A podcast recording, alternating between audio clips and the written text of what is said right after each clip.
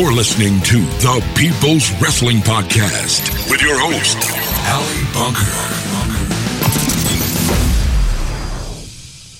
Yes, welcome to the People's Wrestling Podcast. It's episode 51 of the People's Wrestling Podcast. Um, and if you didn't hear last week's hashtag PWP50, go back and listen in the archives. It was a, a joyous celebratory episode. Um, this week I'm joined by Aidan Bunker to my left. Aidan, how are you? I'm alright, just about recovered from the uh, from the celebrations from last week's episode. We didn't celebrate The- particularly hard, did the we? after party. Where, Hashtag PWP50 after party, you mean? yeah, where, you know, you both left my flat and I went to sleep. Yep. That's how we party now. Uh, we're also joined on the phone by Matt Bumby. Matt Bumby, how are you? All right. Hey, come on, guys. Uh, Not nice, is it? no. Come on, guys. Let's not. Let's not. Let's not bring the podcast down. So after you uh, attempted to hijack the ending of PWP 50 last week, Matt, have you? Uh, I didn't attempt. I actually did.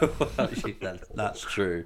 Um, have you, you know, have you calmed it down on the profanity for this week? I'm going to try not to use that profanity this week. I probably will use a profanity this week. you, you know me, Disclaimer: I probably will use profanity at some point. Um, that's fair enough. but I won't use enough. the c word. Good, good. I feel like that should be my disclaimer whenever I walk into work in the morning. Yes. Um, right. So, Oh, actually, no. We're going to be talking about Nia Jackson. Maybe I will use it once.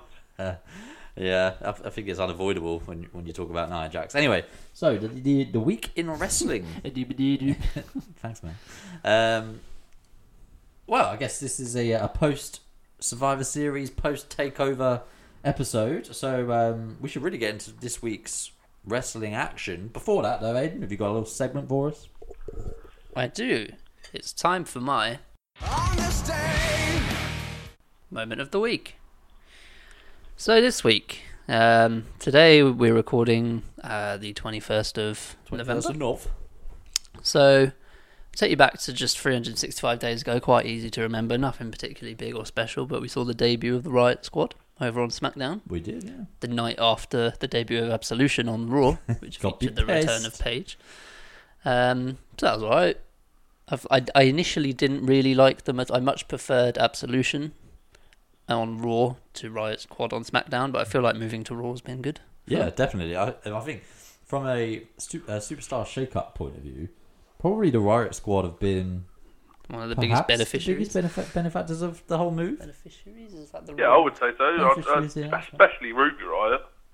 Yeah, and to be honest, I feel like I feel like next year, so to 2019, could be a breakout year for I think Mandy Rose and Liv Morgan.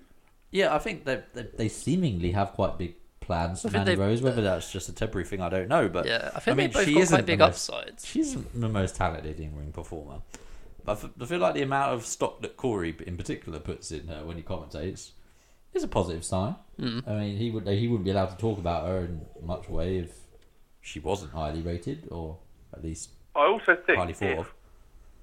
the Iconics can get a little bit better in the ring, they would be amazing because they are so funny on the mic. Yeah, I feel like they haven't particularly had a lot of chance in the ring. Yeah, they just get squashed most of the time, don't they? Yeah, but um, Yes. yeah, I think I, I wonder what Corey Graves' wife thinks about the way he talks about Mandy Rose. I've never actually seen Corey's wife. I imagine she's heavily tattooed and alternative looking. yeah, pretty much. well, he goes ape shit about her on. I can see I'm already using. Um, he goes ape shit about her on Tuesdays. SmackDown, and then loves Alexa Bliss on Raw as well. yeah. uh, Just uh, by spirit animal. moving on from that, then, Aidan, have you got any more? for? Yeah, so I only got one more this week. Bit different this one. It's a little bit different. Who who here likes video games? I do. Oh, I do. Well, you'll be glad to hear. Well, I don't actually. You probably won't care. But It'll on make you feel old. Yeah, on this day, 18 years ago, so in the year 2000, WWF SmackDown 2: Know Your Role was released in North Oh, America. what a game! I know. Did you know it was released only eight and a half months after the original SmackDown video game, so not quite the yearly interval that we get now. I think it, may have been part of the back of the fact that it was so wildly popular. Yes. um, So What- SmackDown 2 introduced the redone season mode, new interactive backstage or outdoor areas, new match types including TLCs, um, a redone Hell in a Cell, and a new Creator Superstar suite, and an all new Slobber Knocker mode, where a player could face an endless gauntlet of wrestlers, like which the they seem to have reintroduced this yeah, year. yeah. Um, so the best thing, what the funniest thing looking back on this game, firstly, it kind of reminds you just how far they've come um, in producing these games, but the entrances were so laughable that they were just people walking on the spot in front of like a in front of their video. I don't even think they had like crowd noise or anything. Uh, it was, I don't it was even remember it. so I remember disappointing. playing it. And I, I remember, I th- was was this one? I don't know about the first SmackDown game. I think this one was the one which had Taz in commentary for the first time. I can't remember. I'm not sure if it was. I, I don't know if it was this one or the next one, but basically Taz had about twenty different lines recorded, and that was it. they just played the same lines over and over. I think it was him and Michael Cole, but Yeah. I don't know if that was this one or the next one. I think that might have been the next one. I'm not sure. Um, but yeah, so SmackDown 2, Know Your Role. I love playing this game. I played this game all over the Christmas period. I think I got it because it came out obviously 18 years ago today. I think I got it when it came out, maybe the week of. Played it all over the Christmas period. Loved it during the school holidays. It was just awesome. Uh, and then the next one was on PS2, wasn't it? So I had to wait a little while because that was a bit more expensive. Hmm. Do you want to know a fun fact about this game? Go for it. Um, so the big knock on the sequel as opposed to the original was its loading times. Yeah, I do Um, remember substantial loading time. But despite that, the game was well received by critics and fans. 3.2 million copies of the game were sold, making it the best selling combat sports game on a single format ever. Still? I would assume so, yeah, because Wow. It's all across different consoles and shit now these days, isn't it? Oh, I guess so. Yeah, that's true. Well, interesting fact. Yeah. It was a bloody good fun game. I liked it. Back when they were nice and simple. they were nice and simple. Um, but yeah, I still like the ones now. With yet, you know, the added graphical detail, the fact that you actually have a real entrance, Yeah. um, really adds to And the What, game. I think. wasn't like the Royal Rumble. You can only have like four people in the ring. It was like that for a lot of I'm the not time. sure if they had a Royal Rumble on it. Maybe. I don't remember being able to eliminate people over just hot roping. Well, I mean, you used to have Royal Rumbles back in the um, in the Attitude game, and I think What on the? Yeah, uh, but I'm sure it was only like four people in the ring at the an time. Yeah, I think you did actually, but I don't remember how you eliminated people. It must have been over the top. yeah, and then they just disappear. Yeah. uh, right. Okay. Moving on from that, then that was your uh, moment this week. Uh, so thanks for that, Ian. It's all right.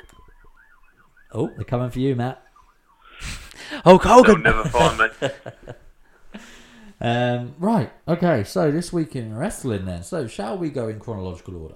Because I feel like that's going to be the most positive point to start the, uh, the evening. what are you trying to say? Well, okay. So Takeover was on Saturday. NXT Takeover. sorry, just just clear me through it. NXT Takeover uh, was on Saturday, and it was a hell of an event. A well, it was called NXT Takeover War Games to give it its full name. Um, four matches on the card. Well, booked four matches on the card from the start of the night. A fifth one was added at the very beginning. Um, we saw Matt Riddle in the ring for the first time. Well, on pay per view. Um, Doesn't like English people. what do you mean? Have you never seen his UFC? I think it's one four nine press conference. No. He had a fight in Manchester, and apparently one fan spat at him, Oh, you know, and he Northerners. hates English people. I think it, it should be uh, explained to him that Northerners aren't the same as the rest of English people. They're a different breed. yeah. Especially Um, Scouse. well, he's he's gone down in my estimation, and if he hates all English people because um, I'm English, mate. It's a bit of a cheap reason, isn't it? One English person spat at me, therefore I hate all 60 million of them. yeah. it's a bit of an overreaction. I mean, imagine being spat on isn't particularly pleasant. Even if he went as far as well, I don't like people in Manchester. That'd be fine. But to say I don't like a whole nation, imagine if we did that with Americans.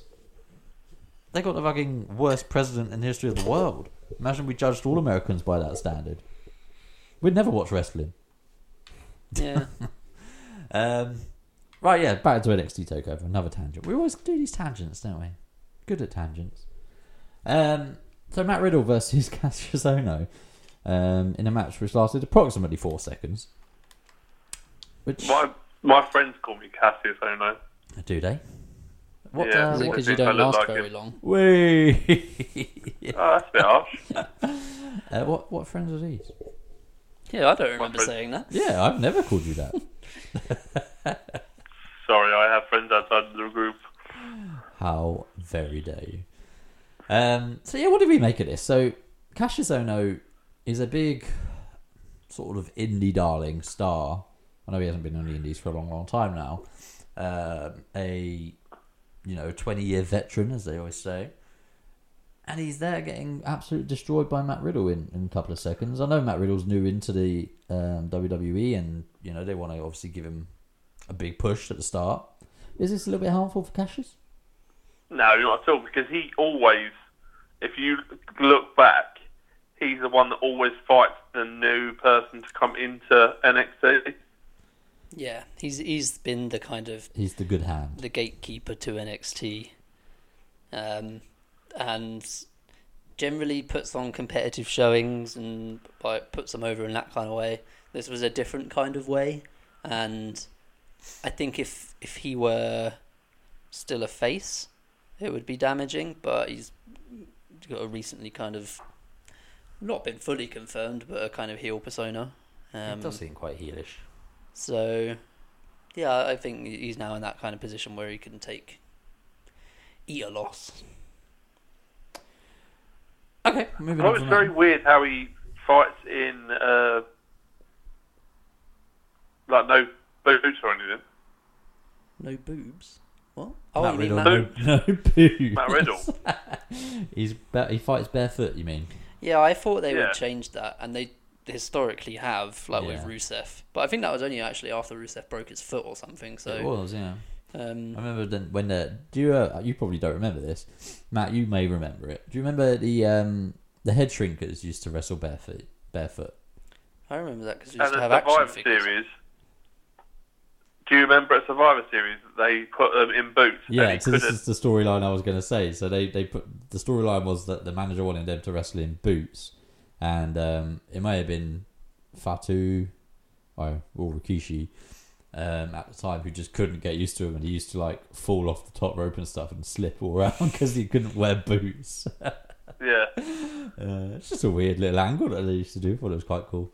Um, but yeah, no, it's a bit strange seeing someone wrestle with no shoes on because you'd think, all right, as an opponent, the first thing you'd do target the feet, Yeah, just tread on his toes. Same how I yeah, always used that- to wonder, that like, last if I was a wrestler, I'm a not having long hair for someone to grab and pull. B, I'm wearing as many kind of clothes for protection as possible. I'm wearing not padding. exposing any skin, especially Going like full hardcore D'Lo Brown. matches. Um, fun little little point with uh, Takeover. I managed to get Tasha to watch pretty much the whole of it with me. Well done. So random points throughout the nights when she'll say something or make a point or ask a question where I just think, oh god, that's going on the podcast. Any uh, any instances you care to share with us? Adam Cole comes down to the ring and is it is it his like is it his thing that he has to come down with like dripping wet hair? I was like, all, all It's not just his thing. I was like, all long-haired wrestlers do it. Really, she was like, why is it so like so it's harder for people to grip onto the hair? I was like, sure. I was like, otherwise, if it's Yeah, dry, yeah, it why. just goes all like fluffy. And I think it looks shit. when it's dry. Yeah, I think that's mainly what it is. Yeah. But apparently Um, that's like the most asked question, and nobody knows the answer yeah, why is your hair so wet? Um, Triple H is probably the main. Triple H, proponent Roman this. Reigns, Roman Reigns, Seth Rollins, drippy they're hair. always coming out like visibly soaked. Uh, right, moving on from that then. So Shayna Baszler actually defended her NXT Women's title against Kairi Sane in a two out of three falls match, which, if I'm honest, is probably the shortest two out of three falls match I've ever seen. Nah, it'll be short. Yeah, I liked it. I thought it was good. Don't get me wrong. It was ten minutes and fifty five seconds, so just shy of eleven. Was it? minutes. Is that it? Um, and I, I think it felt um, less time than that. I think it, Really? it went really quickly, which is testament to you know maybe how enjoyable it was. Um, I felt like it felt longer, and I remember seeing like um, throughout the week there was um, one of WWE's conference calls that they do with various Yeah. different people. I Um, always wonder how people get access to those. yeah, when are we gonna get? Where's our Outlook invite? and, um, have you checked our email for a while? I have actually. Yes. And yeah, some, someone said about Takeover only being four matches rather than the usual five this time. And he said, yeah, well, we've got a two out of three Falls match and a War Games match, so we both need to give time to them. Yeah. and It seems like it all just went one way. um, so yeah, and then they added a fifth one, a fifth match to the card.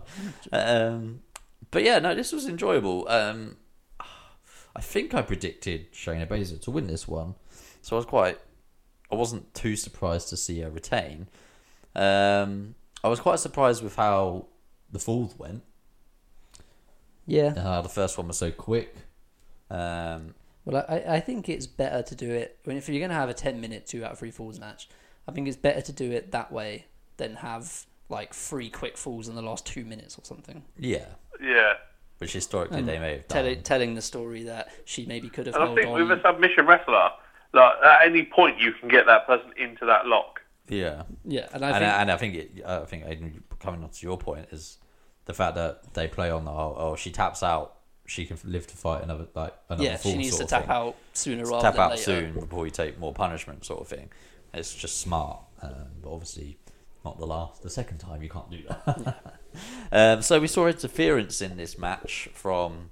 Now I can never really remember their names. Maria Shafir, Maria and Shafir the other one. and the, yeah, Who's the other one?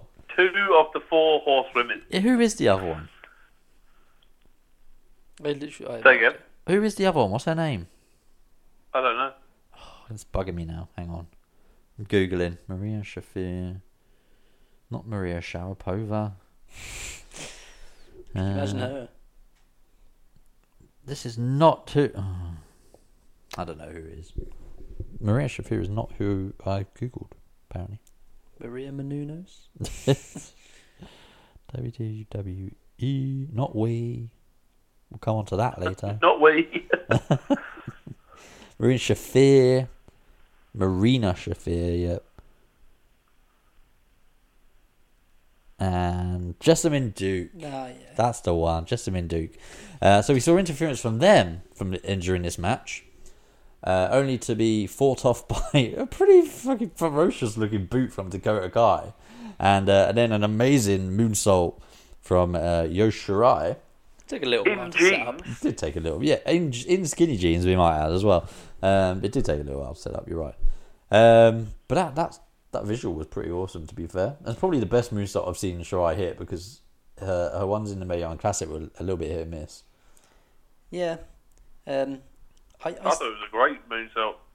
Dakota Kai, bef- prior to Takeover, had put up a, a, a couple of photos on, on Twitter of her in an outfit saying like hashtag Takeover ready or something like that, and it was not what she was wearing at all when she came down to the ring, so that confused me. Um, I saw a tweet from her afterwards where she sort of said, um, like, "No, I'm done with this BS sort of Yeah, thing." Um, in reference to the interference, I think from you would assume so. Shafir and Duke. I don't know what Not other thing she would the have War meant. Games match or something. Yeah. Um, so yeah, that helped. Well, I say it helped Kairi Sane uh, it didn't really, did it? It kind of backfired. Yeah, you thought it was gonna. It kind of backfired into um, a submission victory for. Was it? No, she pinned her, didn't she? She the rolled, yeah, She rolled her up. Kind of crucifix pinned her. Yeah, uh, for Shayna Baszler. I think people were a little bit surprised that she won like that after the interference and stuff, but um, I think smart booking. I think. Yeah, makes Shayna sense. A- a good- she- good heel. She didn't have to tap out twice. Yeah, exactly. And it kept Kairi Sane looking strong as well because she she had that comeback. She she pinned Baszler, I believe Yeah, she did. Um, and you know she got all her stuff in and she looked great and just you know one slip and she was pinned sort of thing. So it doesn't make her look weak in any way. She stays strong and then there's more obviously to come from the feud. Now we can move on to a, a War Games match between um, Dakota Kai and Kairi Sane and Yura Shirai versus the. Might open up the very first women's War Three quarters Games of match, horse right? That's got to be the next thing to come, right? Yeah, go. We've done everything else. Um, but then then a year later they'll uh, do it on the main roster and it'll be the say, it's, say it's the first ever women's match. Yeah, War Games match. Um, right. Ever women's match. They would do that at some point. Um, so, match number three of the evening: Aleister Black versus Johnny Gargano uh, in a pretty epic en- encounter. So obviously, this is this story has built for a long, long time. Uh, the mystery of who attacked uh, Black in the summer was revealed, or the answer was revealed a few weeks back, being Johnny Gargano. I love the story they've told through the start, well, through the build up, and this match was just excellent. Yeah. Uh, I was a little bit concerned, like how how does Johnny Gargano play this heel character? yeah, like and he, he kind of um, but he was good at it. he grew into it. Yeah, he did a bit. Like this, this was the the, the first real match that Tasha proper sat down and watched with me, and I, I explained the story to her, and I think the story helped her get interested in it. yeah, Um, and like trying to explain how this guy, he he thinks he's the hero for doing what he did. Like he doesn't, he not it's just a bit delusional. Yeah, and how the the fans, some of the fans are kind of torn. Um, yeah, I felt that that made the match a million times more intriguing. Not that it wouldn't have been anyway, Yeah, but yeah, I thought it just added to it, especially with the the way that it kind of ended with the last few minutes. Um, yeah, this is good stuff all around, and she found I the always forget how good Aleister Black is in the ring. He's I very always good. think, oh, it's not going to be that great of a match, and then he just like does stuff, and I'm like, oh my god, yeah, he's amazing. yeah, I don't know why you'd ever think that. He's yeah, he's I don't know. I'm, He's so. I don't know what it is. I just maybe it's I haven't seen enough of him. He's just really smooth and fluid in everything, and it's he's just really impressive. Like he can do, he's like an all rounder basically. He can just do a bit of everything, Yeah, definitely. Um, so and he looks like he could kick your head off. do you know the, the only one thing I think I feel Aleister Black's missing is physical presence, like in terms of not his character but his actual stature. Yeah. If he was, you know, three or four inches taller, you know, Well, I mean, I fifty think pounds he's heavier, Six, he's about six foot. He looks like he's about six foot one or two at least. I wouldn't have thought he was that tall. I'd say maybe six feet. I don't think he is that. He does. 'Cause, I mean, he like, can't John- be that. Johnny Gargano's- Johnny Gargano's tiny. Johnny Gargano's five foot ten, Hmm. and they didn't look Was he? close in height. I think they did. I don't, I don't think they did. We'll have to Google it, find out how tall he is, but I wouldn't. I wouldn't say say he's any taller than six feet. I'd say they put up a tail at the tape. He's six foot one. There you go. But that's not tall for a wrestler, is it? It's not tall for a wrestler, but it's also not can, it's not small these days the way it used to be. I guess so. Yeah, that's true. Um, but uh, you know, his character, everything from um, his entrance to his ring gear to his fucking finisher, uh, is just spot on. Um, and you know, he's he can do everything really. Uh, he can fly. He's very athletic. Um, he's he's strikes aggressive. Look fucking brutal. His strikes do look brutal. His kicks are amazing. And I think the black mass. His mass kicks is, are amazing. the black mass is one of the top three finishes Hmm. in WWE at the moment. Yeah, I would say so. Especially the way Johnny Gargano takes them square on the fucking jaw. um, I saw someone uh, sort of tweet a, a gif of that moment, and they were like, "Fucking hell, he kicked his fucking face off." Well, it was when I was watching with Tasha. She was like, you know, the bit where um, where Johnny went to do the kick and he went to do his old DIY finish. yeah, And Alistair Black like just sat down and was like, "Fucking bring it." yeah, Um, and later on, when Gargano did the same thing, he was like, "Kick me, kick Yeah. me!" Like he was like begging for it. He was like, "I'm sorry" and stuff. Tasha was sitting there, and I could tell that she was fascinated, but was trying not to be. I just kept looking over. I was like, "You fucking mark." But you not? I don't know whether it's an NXT thing and they're being taught right, but they all can tell a story in the ring. Yeah. Well, I think I I don't know who produced this match, but this match had Shawn Michaels written all over it. Yeah, well, that's what I was going to say. Was that I um, listened to Edge and Christian's podcast this week, and they had Shawn Michaels on it, and they were talking about his, him his work in the performance center, and he was saying how um, like back in his day, there'd be a lot of the guys who would kind of like ridicule Shawn a bit and just be like, "Oh, we're just we're just guys who fight and we beat beat each other up." That's Oh, it. outside my. It's outside my house. Ooh, what's going on? I told you they're coming The for you. police chase. Actual Outside my house. Oh, I'm what? not even Sorry, giving you. A police chase. a police chase. This is amazing. Is it Scott Steiner? Don't crash into my car. Something's happened to your car. Oh my god. this is the most entertainment we've ever had on the podcast. Wow. Literally right outside my house. Get off the phone and take a video. They're gone now. Oh, oh. we'll never live up to that now from the podcast. Um, Yeah, what other podcasts, wrestling podcasts, have had a police, police chase halfway through. Yeah, beat that. GP. That was that was bloody amazing. Um, I was Yeah. in fear a little bit because he got quite near my car. So yeah, Shawn Michaels was talking about how uh, back in the day people would just would say like, "Oh, we're just guys who beat each other up. That's it." Whereas Shawn would always try and tell the intricacies of the story and stuff, and not everyone would get it.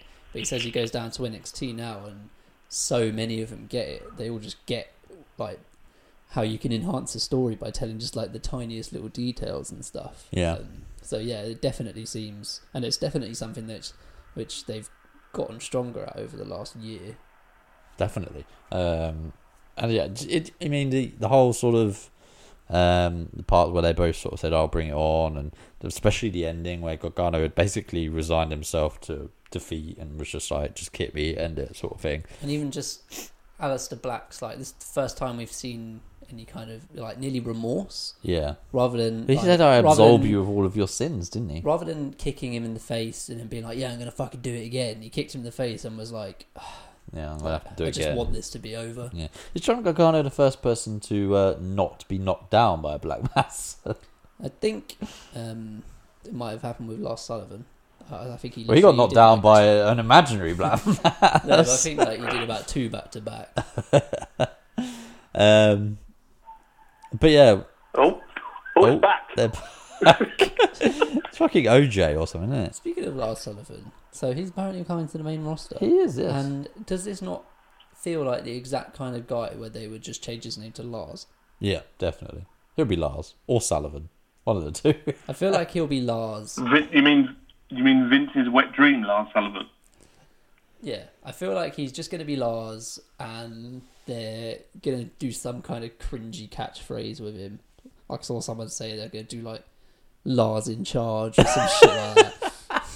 If you end up like um, Snitsky, Gene Snitsky, yeah, that's it. That's who springs to mind when I think of Lars Sullivan on the main roster. I don't know why. Uh, I don't have massively high hopes for him. Any preference as to where he should go?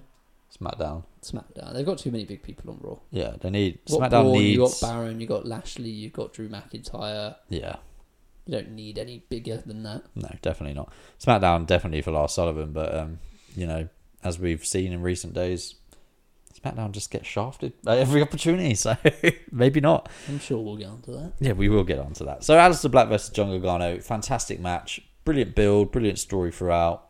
Um, just excellent watch.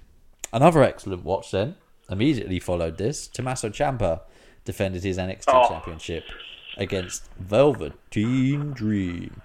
And this was brilliant. Yeah, to be honest with you, it was better than I thought it was going to be. Same. Yeah, same. Every Christ. to be fair, every Tommaso What's still going on this chase?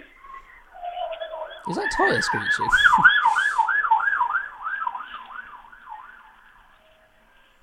wow. How is there just one police car behind it? That's what I want to know. I don't know. That's what you get for living in Greater London, Matt. Also, is he just doing? I don't live in circles? Greater London. I live in Hertfordshire. It's posh. Well, it's Greater London, really. Is Is he just doing circles? Like if he keep, if, if he's come past your street three times now, surely they should just keep some people there. It may be a different. But there's um, only one car police chasing car. it. That's what I don't get. Oh, does it? It sounds like more. Hmm. Anyway, back to the podcast, peeps. So every Tommaso Ciampa match actually is better than I expected to be, um, and I guess it must mean that Tommaso Ciampa is a very good wrestler. He's the greatest sports entertainer in the world. Yes, but is he a great wrestler? He is. Oh, they're coming back around again by the sound of it. oh no, it's another police car chasing. That sounds like Sorry. an ambulance. That was a police car. Oh, okay. Uh, I feel like we've lost you, Matt. Sorry. well, it's quite exciting. It does not very often it happens outside your house, is it? We're gonna let this play out, are we? No, because it's probably not going to happen. It's probably going to end up further down the street.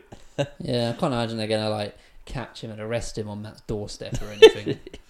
He's gonna take refuge in Matt's house, and he'll be like, "Fuck off, doing a podcast," and then we'll get an interview with the criminal. It'd be great. Imagine if he was a wrestling fan. the criminal sounds like a '90s wrestler. like the These two on it. the Repo Man. Um, The incidentally, Repo Man. just watching a, uh, a network edition of Survivor Series 2003. Why did Yeah. Bubba Ray Dudley just start wearing Adidas trackies to the ring? yeah, I don't know. She just gave up by that point. Why was that allowed? Right. Carry on, and I'll call you back. Oh, fine. You're gonna get, go Sorry. get involved. I've got to go and check my car, Oh, fair enough. but I will call you back. All right. All right, but Well, while Matt's off doing that, what did you make of Tommaso Ciampa versus Velveteen Dream? Yeah, like I said, it was better than I thought it was going to be. I don't know why. I didn't have low expectations or anything. I just thought maybe in comparison to Gargano and Black, especially after wa- then watching that match, I didn't Yeah. think it would be as good. But man, like the crowd are so behind Velveteen Dream. I know man. they're, they're so desperate for him to get that like rocket push. Yeah, and to be honest, I'm. I think it was the right decision to not have him. Oh, win. definitely. Um, Because then you just build anticipation. he's very good with his Hulk Hogan impersonations, and I, I like the idea that Hulk Hogan Hulk Hogan seems to think that he's doing it in homage, Yeah. When surely it's a piss yeah. It's gotta be. Yeah. I don't know. Most of what Velveteen Dream, Dream does seems to be a bit of a piss take. But again, that's the kind of thing where it's like you've just a little touch of they're in Hollywood, Yeah. so he's Hollywood Hogan, Yeah. stuff like that. Where Oh, because it's not the first time someone's impersonated Hulk Hogan. it's not the ring- first time gear. he's impersonated Hulk Hogan either. That's true. Um, but yeah, just little touches like that, which can really add to a character, just enhance them that bit more. Yeah. So, yeah, great, great match, great false endings, Yeah, definitely. brutal looking missed elbow at the end. Yeah. Um, yeah, good stuff all round. Really, really good match. Did you say? Would you say that it eclipsed the Aleister Black Johnny Gargano match, or on par?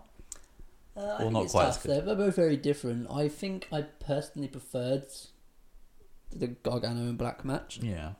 Felt the story was a bit better Yeah. going into it and surrounding it. But yeah, it's pretty close. I'd, yeah, I'd, I'd, I'd probably agree with that. I think Gargano Black was brilliant. Ciampa Dream was really, really excellent. And, you know, pretty much on the same level. Um, from two really, really great matches into a third.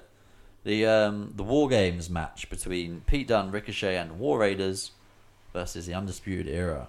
Now, um, it's a shame Matt's not back on the phone because I know how much he loves Undisputed Era and Pete Dunne, obviously. Um, oh yeah. So we'll go. We'll go into this match. Bet he was Hopefully, hopefully Matt will join us. Um, so I always forget the um, the format of a War Games match when when they come about. It always yeah, it was, it was a when I- little bit tough s- to explain to Tasha. when I see the two cages and I'm like, what? Hang on, what? And then I think, oh yeah, they got a lock in, and then they come out, and that's like, and it all comes flooding back. Obviously, as soon as the match starts. Like- Ricochet, Adam Cole, by the way, one of the rivalries of the of the year. uh-huh. Just brilliant in ring matches. Adam Cole's a brilliant chicken shit heel, but also who can go. And Yeah. Ricochet is just unbelievable. He's the kind of heel where, like, if he was just to, to beat one of the baby faces, It wouldn't. it's surprise believable. Yeah, It's not like he can only win via. He's like a legit kind of heel. So um, yeah, it was my, my my only real problem with this match was that the referees couldn't have the cages unlocked when it the countdown hit zero. Yeah. Why did they have to unlock it after the countdown hit zero? It's wasting another five ten seconds. Yeah.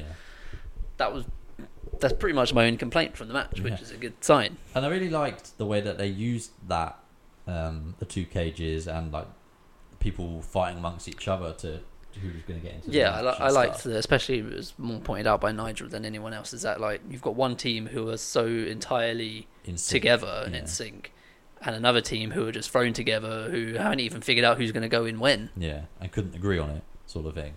Um, which is really stupid in terms of a game plan. And I also think it was great how they, you know, the whole the Bobby Fish uh, locking Pete Dunne in the cage. Yeah, I don't. so inventive. I don't recall seeing that Yeah. before. Like, it makes perfect sense. As soon as, as soon as you've got everyone out, like that's that more than having that two on one advantage at the beginning. That's why you want an advantage. Yeah, It's just so you could do that. Part of me thought, why can't they just go to the crowd and be like, "Does anyone have the key?" yeah. I, I was thinking maybe people in the crowd might like pass it forward or throw it back or whatever. yeah. Well, I I, Maybe I said to really Tasha that. I've, I just assumed that Bobby Fish was just going to put it down his pants. Yeah, or eat it. That's the sort of thing maybe Lars Sullivan would do. Um, he would crush it by just staring at it. That's not even physically possible. um, but yeah, so once the action, you know, well, the action was underway periodically throughout the match, but um, once all eight men were in the ring, double plural, um, you know, the action was was fast and furious and frenetic and pretty hardcore at times, and just multiple suplexes and, and things off of the top of the cage and the top ropes and the fucking double moonsault, whatever Ricochet did. uh, Whatever that was. was amazing. Um, and yeah, the um, Pete Dunne wrestled this match with an injury, didn't he? With a legitimate injury. I know that they they in K- kayfabe knee injury.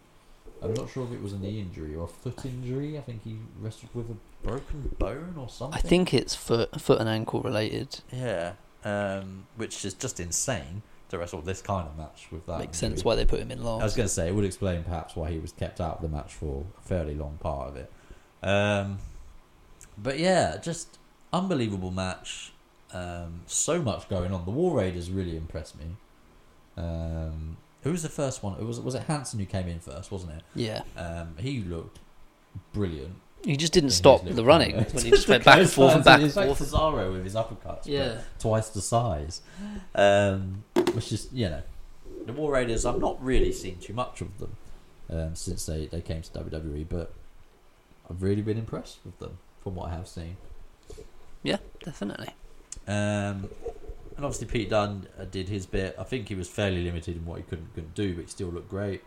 Uh, and Ricochet was just, you know, stole the show with his incredible moveset and his agility and athleticism. So, you know, just brilliant all round from all eight of these guys.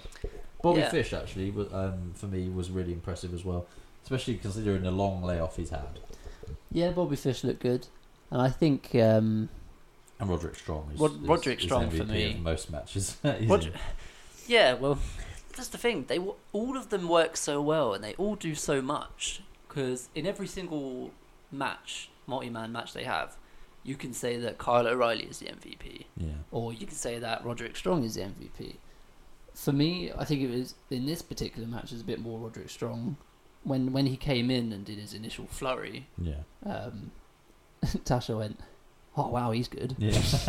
He was Well, going there you go. kicking the shit out of There's the everyone. measurement for you, right? That people know, Um, people who necessarily don't watch wrestling can tell when someone's better than someone. and f- for me, I think I've tweeted this before. I don't know if I've said it on the podcast, but I feel like Roderick Strong has been one of WWE's MVPs yeah, for the of last year, 2018. yeah, definitely. because not like Never had a bad his, match. his his matches before joining Undisputed Era were always good. Mm. And then he went into the cruiserweight tournament and smashed that, got all the way to the semis. Then having one of the matches of the night at Takeover New Orleans, which was just the best show of the year.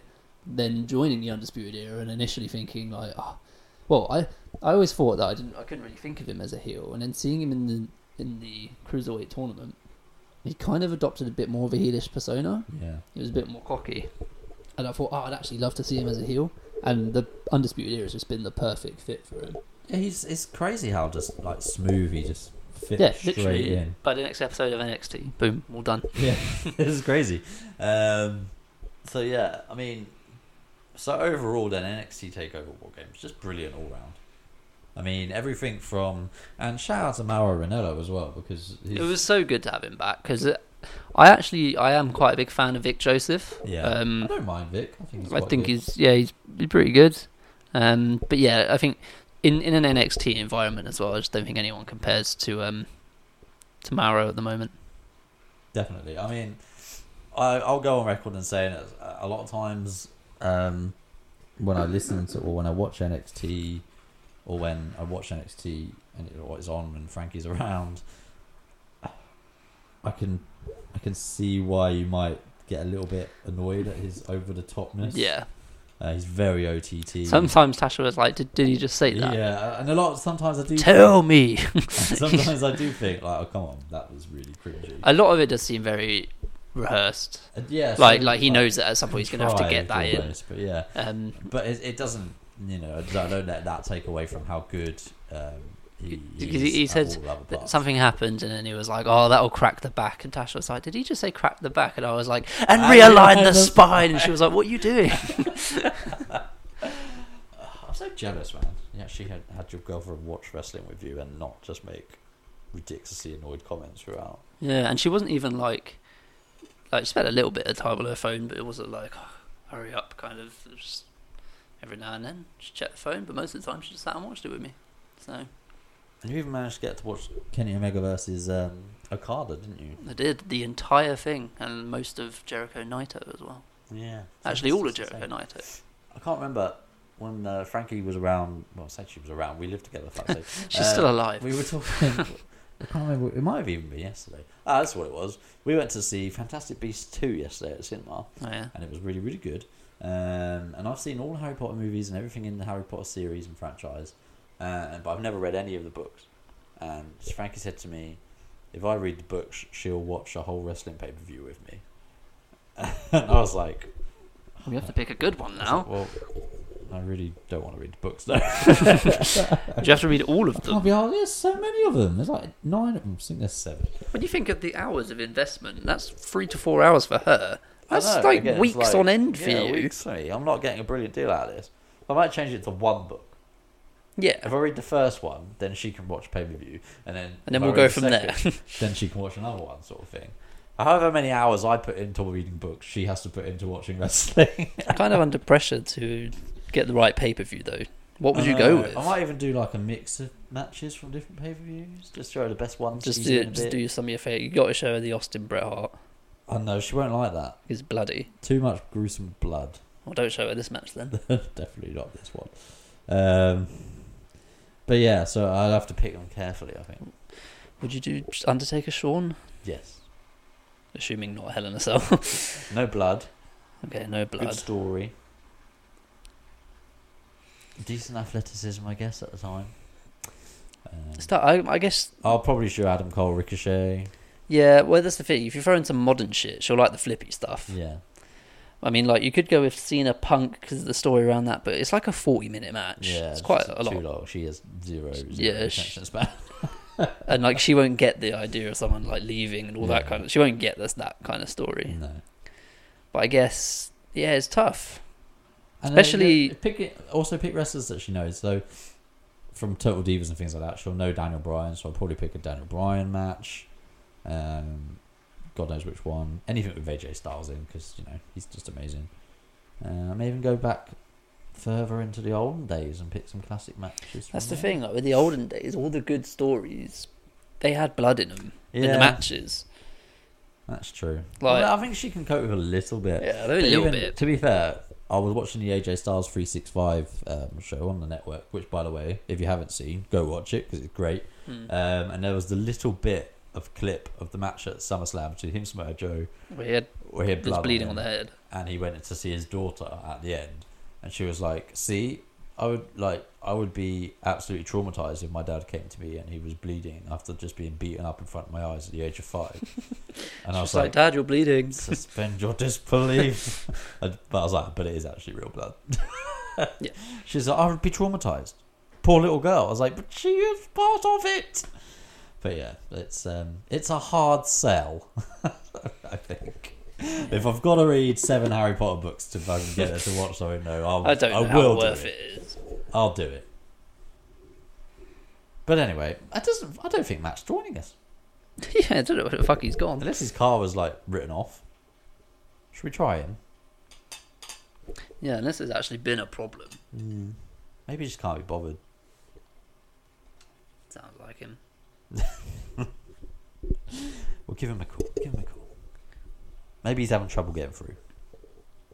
While we're waiting, uh, I've just been watching, as it's Survivor Series week, been watching two classic Survivor Series matches from 2002, 2003. First one being the Elimination Chamber, second one being the Team Bischoff versus Team Stone Cold uh, elimination match, which is one of my favourite matches ever. Brilliant ending. And the performance all the way throughout, just from Shawn, and the fucking the blade job he does. Yeah. a lot. Literally a crimson mask. Right, let's call Matt. This is great audio.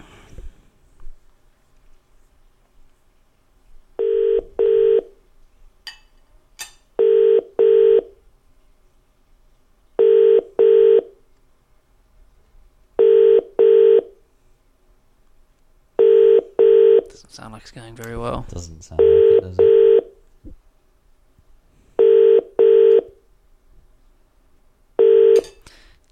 Tell you what, we'll take a break and we'll we'll get back to him. So, ladies and gentlemen, we've got Matt Bumby back with us. Matt, what the fuck's going on? Well, they nearly hit my car, and if he'd have hit my car, I'd have fucking killed him. But Breaking yeah, the police news. chase is now over. Yeah, breaking news: a man has been arrested and detained um, from his a small pursuit. They've described it as in Bournemouth. We may be the first wrestling podcast to break this news. I know the only because I think no one else cares. Yeah, that's true. you Um, know what? Uh, That's why we're groundbreaking.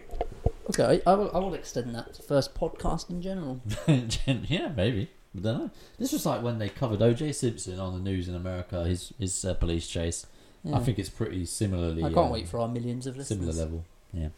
Um, Matt, we had finished talking about NXT War Games. Um, however, I just wanted to get your thoughts on the Ciampa versus um, Velveteen Dream match and the War Games match itself, just very quickly, because I know you're a big fan of pretty much everyone involved in those matches, and I know that you enjoyed them very much. Yes, um, yes, I enjoyed them very much.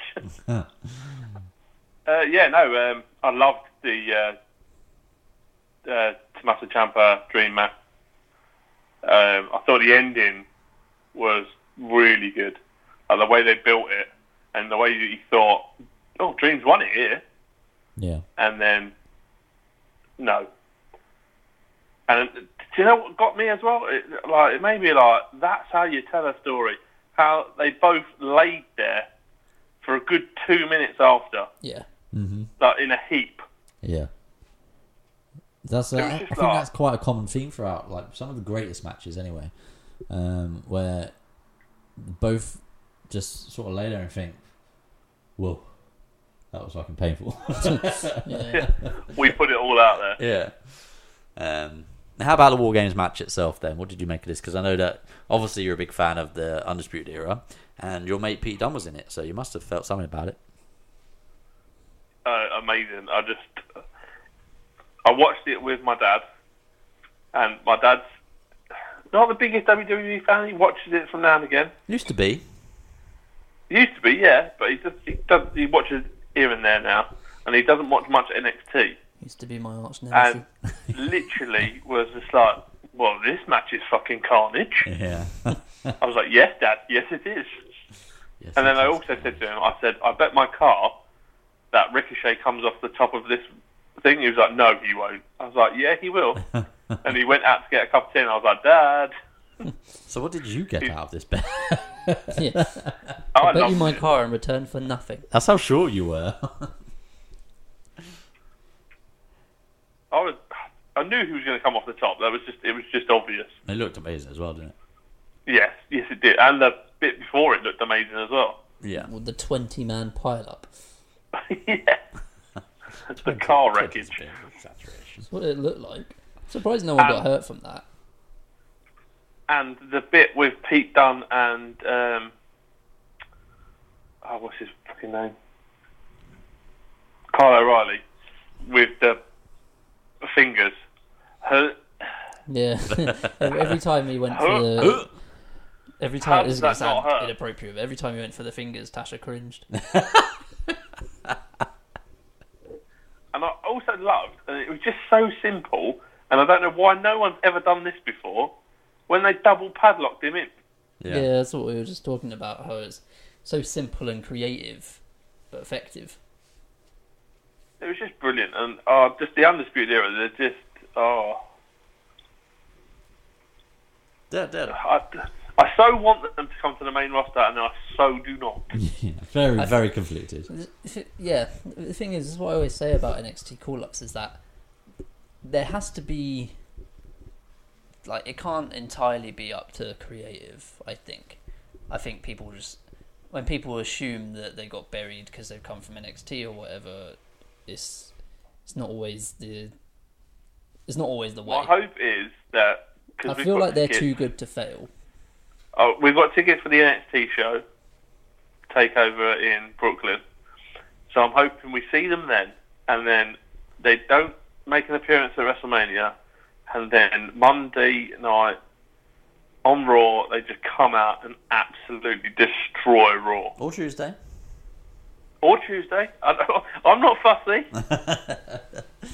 As long as it's yeah, I'd as long as it's one of the two. Because I think Raw needs a bit if they more if of they a if they end up on SmackDown, then they're just gonna go weeks at a time without being on TV. That's true. Yeah, you need them on Yeah. a three-hour show. I just can you imagine if they just come on to Raw on that Monday They night? need The to be- crowd reaction. Yeah, they Will need to be. be like the centerpiece of Raw. They would just be so good on the main roster. You'd hope, anyway. Um, What? right, so that's Booked right. yes, definitely. Which is, let's face it, a bit of a stretch these days. Yeah. Uh, right, so that's NXT War Games then. So we've still got Survivor Series to break down. Um, Uh, a lot more matches on Survivor Series, um, probably of lesser quality, um, but still some you know positive spins to take from from what we see. Firstly, I want to give a shout out to the tag teams on the kickoff because I don't know if either of you guys have watched this match. I did. You did, mm-hmm. Matt? Did you? so I'm did just going to tell you now because we seem to ask this every time. I never watch a kickoff Why not though? because four hours is long enough to watch. I don't want to watch another two hours. Of Yeah, but you only have to Yeah, watch the have match. to watch the match. And there was Yeah, only well, one match. just- and it's not even it's not on the broadcast, so it's like oh, I've got to go into it beforehand, and yeah. it's just a lot of effort. Yeah, that's true. Uh, but why this is significant is because, well, firstly, it was actually a pretty decent match. Mm-hmm. Um, secondly, SmackDown won, um, which is Did kind Of, kind of inconveniently forgotten about, unless you're the New Day. um, but yeah, so the match itself, the, the Usos, the New Day, Sanity, Gallows and Anderson, and the Colons, who appeared out of nowhere, um, defeated Bobby Roode, Chad Gable, The Revival, Bo Dallas, Curtis Axel, and Lucha House Party, as well as the Ascension. Uh, so Raw's team depleted. Well, not depleted. That's all they've got. Fucking terrible. Um, and we said at the time this should be like a whitewash for SmackDown, but it wasn't. Uh, but it, it turned out to be a really decent match, um, and not surprising based on the fact that you've got the Usos in it, and a New Day, Insanity, and Gallows and Anderson, and the Revival. So you know, overall, good, decent match. One of the better pre-show matches I've seen in a long time. Yeah, it was good, good fun. Like especially when it got to kind of the last two teams on each side. I think that's when it really started to be. When it, when it was down to Gable and Roode and That's what I thought. So it's Gable, Roode, and the Revival the revival. versus the New Day and Usos. Yeah, that's when it really picked That's up. when when they got rid up. of some of the dead weight. Yeah, You could have just that could have just been a match. That would have been been. good enough. Yeah, they could have had. You know, there would have been an extra person on Raw, but uh, would have needed an extra person on Raw. Sorry, but they could have had just that match, and it would have been great. Um, so to kick off the main card, then we actually had the women's five on five elimination match with Team Raw comprising of Mickie James, Nia Jax, Tamina, and Bayley and Sasha all of a sudden. yeah, Um, what happened? So- because I didn't see what happened. On the kickoff, Yeah. Natalya attacked Ruby Riott. Have they said it like three or four Ah. times? And then Alexa Bliss, who was team captain of Raw, said, neither Kick of me you are on off. the team. Um, and reluctantly added Sasha and Bayley to the team. This They- is why you need to watch the kickoff show because that's where things kick off. Um, I could see things were about to kick off, so I got out. Well, I of was it. watching it because I watched it on mute as well. This this first match, and I was a little bit like, I'm sure them two weren't in it Yeah. Um, why are you watching on mute? because I was watching it in my bedroom like early in the morning. Uh, fair enough. Um, so they were up against the SmackDown team of Naomi, Carmella, Sonya Deville, Asuka, and Mandy Rose, who we successfully predicted would be the uh, fifth member of the SmackDown team, unless you're Aidan, who predicted someone else. Did I say? No, he Nikki did. Cross? He did predict it as well. Ah, you went with Mandy Rose in the end. I think your original one was Nikki Cross. A lot of people online were We- saying, "Oh, it's got to be Nikki Cross, or it'll be Nikki Bella." I was well, like, you first of all said Lana, Lana, yeah. so- I thought Lana or, or Mandy Rose was the obvious choices. Um, Sorry, my dog's attacking me. you're on an eventful evening, aren't you? Yeah, I really am. How do you Um, get down? but yeah, so this match, Team Raw picked up the victory. I think most of us predict. I think we all predicted that, didn't we? They had Nia Jackson to me, and Nia Jackson was the sole survivor, much to the dip- displeasure of the live crowd. The fucking boos Yeah. when she came out. The, Good. the, the problem is Fucking boobs. the problem is I find that um, WWE are looking at this in the right now way. now it's a good thing for them. Yeah. Wow, Oh, yeah, she's getting she's getting a reaction. Let's give her a title shot. Yeah. Well, I know she was having that anyway, but as like people say, like people think, oh, if we boo her really loudly or let people know how much we hate her and want her to go away. Yeah. No, you want her to go away. When she comes out, be dead silent. Yeah. That's- Exactly. Yeah, That's how it Give her a work. Tamina entrance because that that was shocking. Because I watched that again because someone put it on the internet, and they were like, "Watch when Tamina comes out." There is just no crowd reaction There never is. whatsoever. the Every energy single just time gets sucked out of the She's room. ever come out like when there's a rumble and it's like five, four, three, two, one. Who is it? Ta me no. Alpha. Yeah, nobody, nobody gave a shit. Nobody ever will give a shit. Unfortunately, Tamina.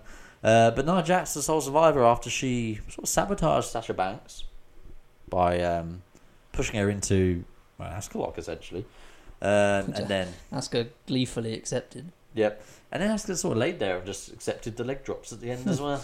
Yeah. no idea why she didn't get Which- up. I fucking hate her leg drops. I would not want to be. I On wouldn't the want to be on the receiving end, receiving end of a leg drop from Nia Jax. especially knowing the way. Well, what it seems like the way she works is Yeah. that there's a good chance she will kill break, me. break my face. The face breaker. Well, how many people she injured? I don't know. About four. Um, but yeah, so this match, I think it was all right. It went 19 minutes, so fairly long, um, but not, I guess, if you consider the amount of people in it. Um, so yeah, I mean, it was all right. I was a little bit, and this was a theme throughout the elimination matches. I was a little bit disappointed. Naomi was eliminated immediately, Yeah, that was a bit shit. which made her look really, really weak. and there was no follow up to it. Yeah. Apart from a brief 10 seconds of SmackDown where Byron mentioned that she was feeling a bit down. Yeah, and like it just, yeah, it just. I don't know what was the reason. Was it time, or did just have no plan for her in that match, or whatever? But it's Naomi, man. She's Yeah, I don't think it could have been time if the match had gone 20 minutes. exactly. So you know, just a bit strange. Um, Mickie James. Side note: the first time she's not won a Survivor Series match. Well, technically, she. I, I was thinking this during Raw. Is the only scenario where Shut up! She would Doing a have. podcast here. The only scenario where she would have been pinned and eliminated during a match, but still won the match. Yeah, So she's technically still undefeated. at I guess so. Survivor Series. yeah, I guess that's true. She's on the winning team. Um, so yeah, Team Raw win, which let's face it, was a common theme throughout the whole evening. um, as second match, Boring common team throughout the evening. the main card, Seth Rollins versus Shinsuke Nakamura. Now, I think a lot of people went into this with high expectations. I didn't, not because I don't think these two can put on a great match, but because I didn't think WWE would invest that much time in this match. the hell was that? What is that? These noises coming from you, Matt. Sorry, my dog is being an absolute spastic. Jesus. She's trying to bite me. Tell her to fuck off. Yeah, well, I do, and then she just keeps coming back. Tell her to stay, maybe then she'll fuck off. Anyway, Seth Rollins. See if we can Yes. hear her. Seth Sorry. Rollins versus Shinsuke Nakamura. So Intercontinental title or champion versus United States champion. What did you make of the match? I thought it was a good match. I just it it meant nothing because there was no story told. And before the match, Rollins was like, "Well, I'm not really bothered by this because uh, Yeah. I, I want uh, I want Dean Ambrose." So it was a bit like Don't you think this does a bit of harm to Shinsuke? Where he was up against Seth Rollins, who was obviously great, and there's no shame in losing to Seth Rollins. But he was up against the Seth Rollins whose mind was elsewhere, um, who you know wasn't fully invested in the match in, in terms of his thought process. Like, and Shinsuke loses clean. Yeah, I feel like at at the end of the day, it was it was a like you have to look at it as a one-off. I know you do. I no, feel like think- Seth could have Seth could have lost this match and it not affect him in any way, shape, or form because he's that good and everyone loves him on Raw.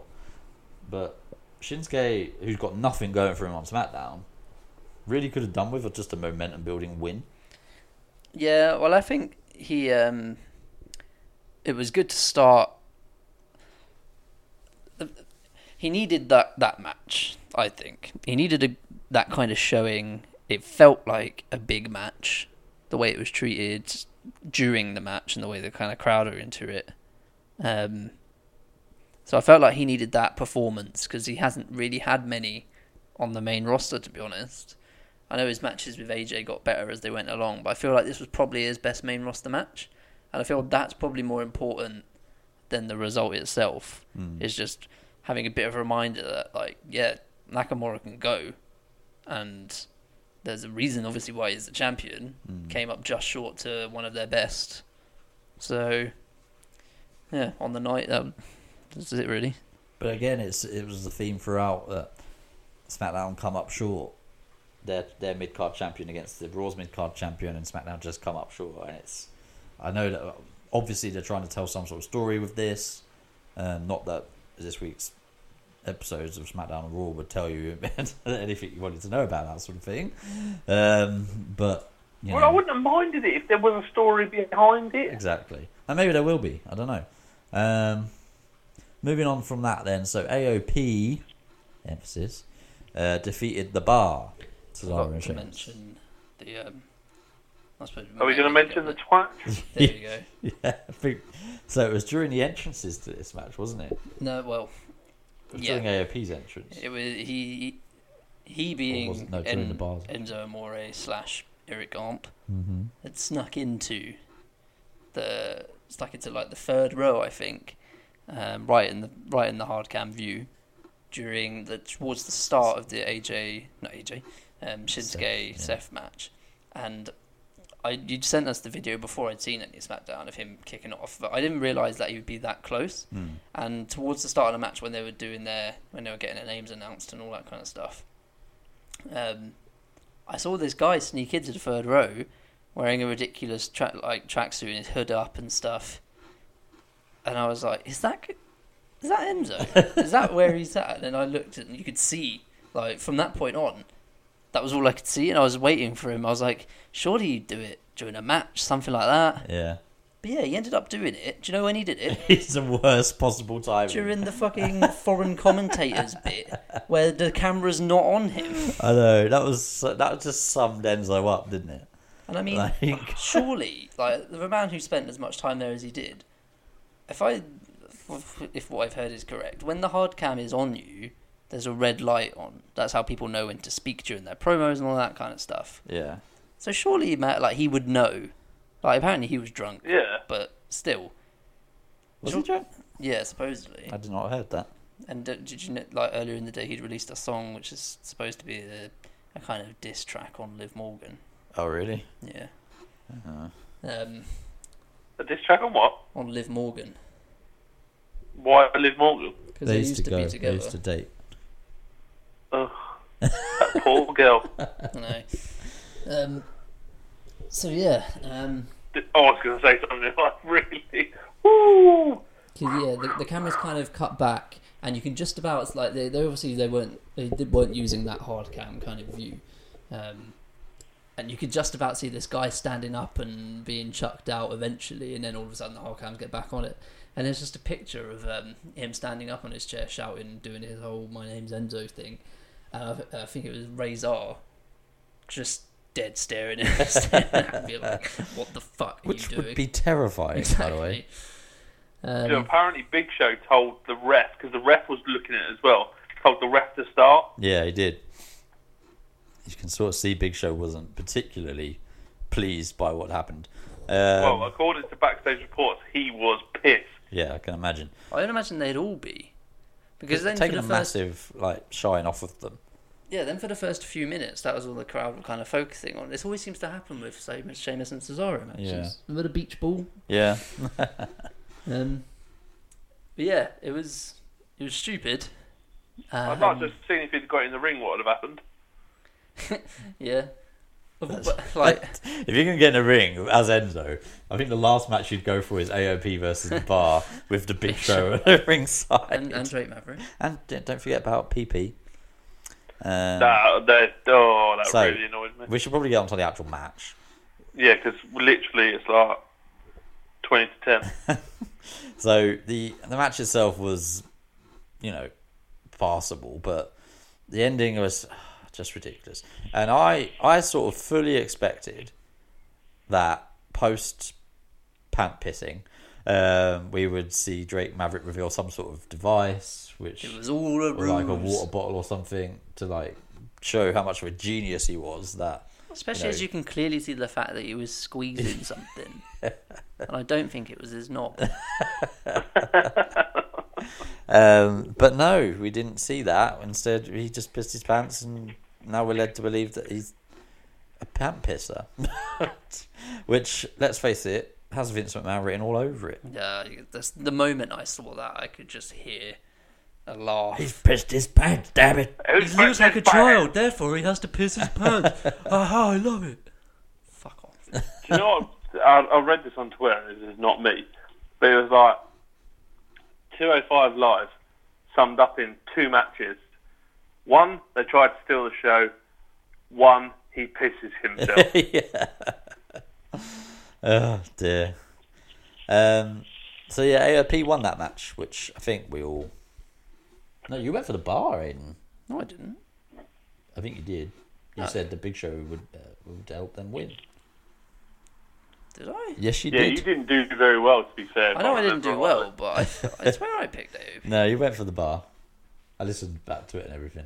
That was stupid. of me. AOP picked up the win, which I think was, you know, more needed. Um, Whole weekend was a write off for me. following on from that, then, so yeah, the next, well, more representation from 205 Live. Buddy Murphy defeated Mustafa Ali for the uh, Cruiserweight Championship, or defended his Cruiserweight Championship. Really good match, I thought. I didn't think it quite lived up to the Super Showdown match that he had with Cedric Alexander, but I thought in the 12 minutes that they had, I thought they did a really good job. Yeah, I- well, it was a good match. to Uh, be good to see it like in the middle of the main card as well. I think it was a. I don't know. I think it was probably actually a better match Yeah, Then the Super I think Showdown. the crowd one. at Super Showdown, Showdown obviously helped. Um, I feel like they, they got the crowd into this one though because it was the typical kind of they started off kind of cold and then they got hotter as it went along because the action just kept coming and coming Yeah, and it was it was really it was brutal. It was really hard hitting. Some of the like some of the stuff that Ali was taking, I was just thinking, why are you doing this to yourself? yeah, like the the when he when he got pushed off the top rope and went backwards into the into the barricade. Well, that looked painful as fuck. it did look painful as fuck. Um, yeah, that was just a really good, fun, entertaining match. And Buddy Murphy picks up the win, which I think I probably is the right decision. I think they're they're holding off on Mustafa Ali as cruiserweight champion, uh, and much like as we were saying with Velveteen Dream, I think that's probably the right approach to take with him. You just don't want him to peak too soon. But the thing, the, the problem with 205 Live is, unlike NXT, there isn't really a anywhere to go once you've reached the top of 205 Live. Yeah, Like, you you could don't do like really- a house party and come to Just- Raw, just be on the tag Raw, team yeah. But they don't really, yeah, they don't go up to the main roster because you know they're cruiserweights, and apparently cruiserweights can't hang with heavyweights, um, apart from Lucha House Party. Um, so you know, put him at the top of the division as champion, and then you know he probably loses some of his shine a little bit, some of his appeal. I don't see why they can't just get scrapped 205 Live and just have it Or on, on Raw. Raw and SmackDown. I mean, I think well they used to, didn't they? And I just I think they just got lost in the shuffle. Yeah, I think having them exclusive to their own show is actually better for them.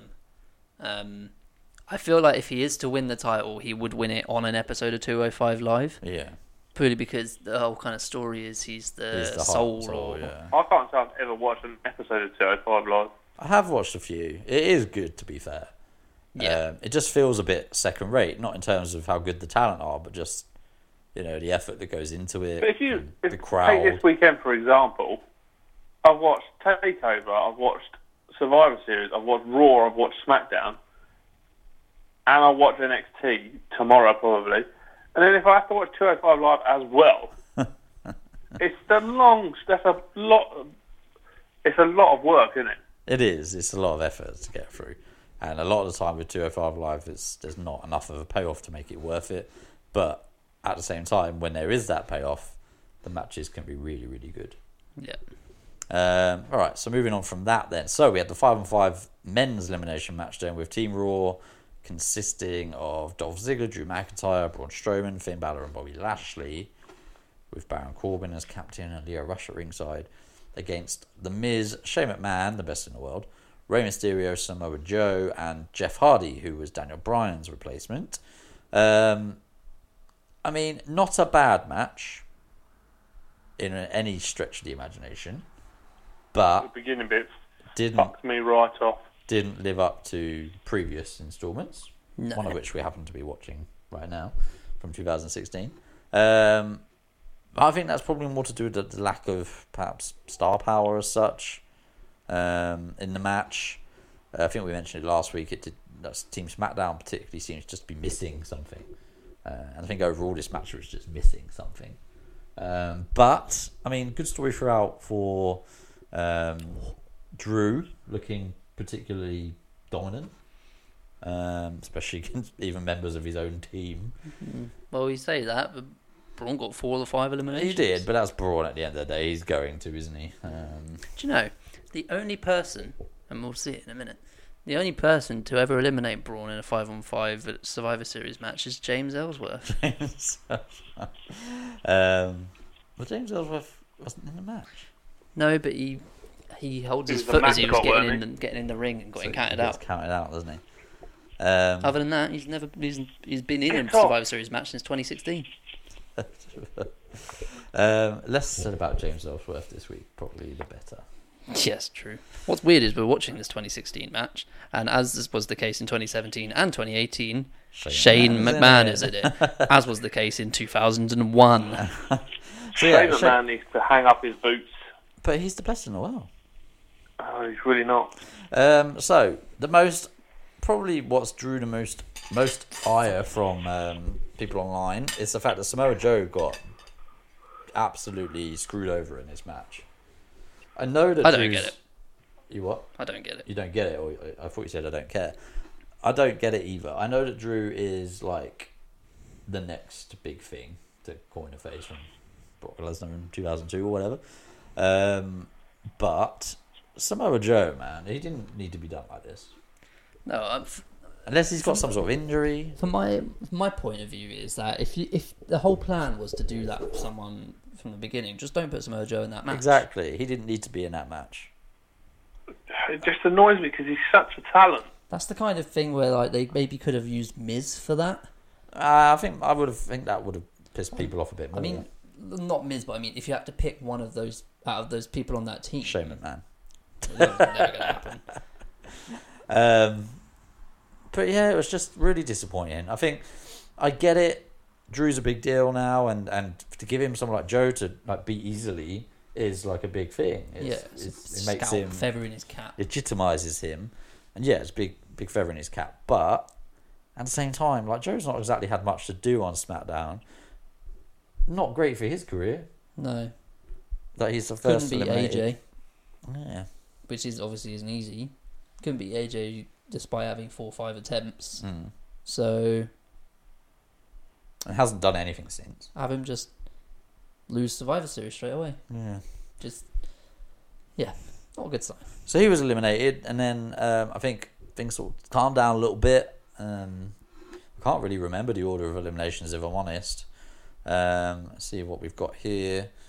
So yeah, Samoa Joe goes out. Then Finn gets eliminated by Rey Mysterio. Anyone see when Finn just rode all over Miz's face? Did see that? Yes. Yeah, that that looked painful. pretty painful. Um, and then Dolph Ziggler was eliminated by Shane McMahon. Um, Dolph must be well pissed. Can't catch a break, can he? coast to coast on uh, on 18 minutes.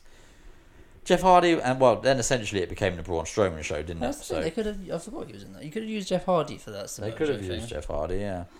I would have got um, some good heel heat for Drew as well. Exactly, doing it on a baby face Yeah, or Rey Mysterio. instead of pissing off the internet fans. Yeah, you were just pissed off the girls and the kids. yeah. Um, and who cares about the girls and the kids, eh? So yeah, then it became the Braun Strowman James show. Ellsworth so, cares about the girls oh, who are kids. don't, Oh, don't you go there. Um, so Jeff Hardy was his first. dirty. Jeff Hardy was his first victim. Rey Mysterio quickly followed. The Miz was a couple minutes after that, and then a couple minutes after that, Shane. So Braun Strowman just ran through the SmackDown team at the end of this match. Saw the customary Shane elbow through the table, which we're about to see in a couple of minutes here. We saw coast to coast and one failed coast to coast. Yeah, I, I, I just you know, I was disappointed in the fact that Bobby Lashley made it to the final. You know, where he was on the Soul, he was was one of the disappointed Soul that he was even survivors. on Survivor Series, That's true.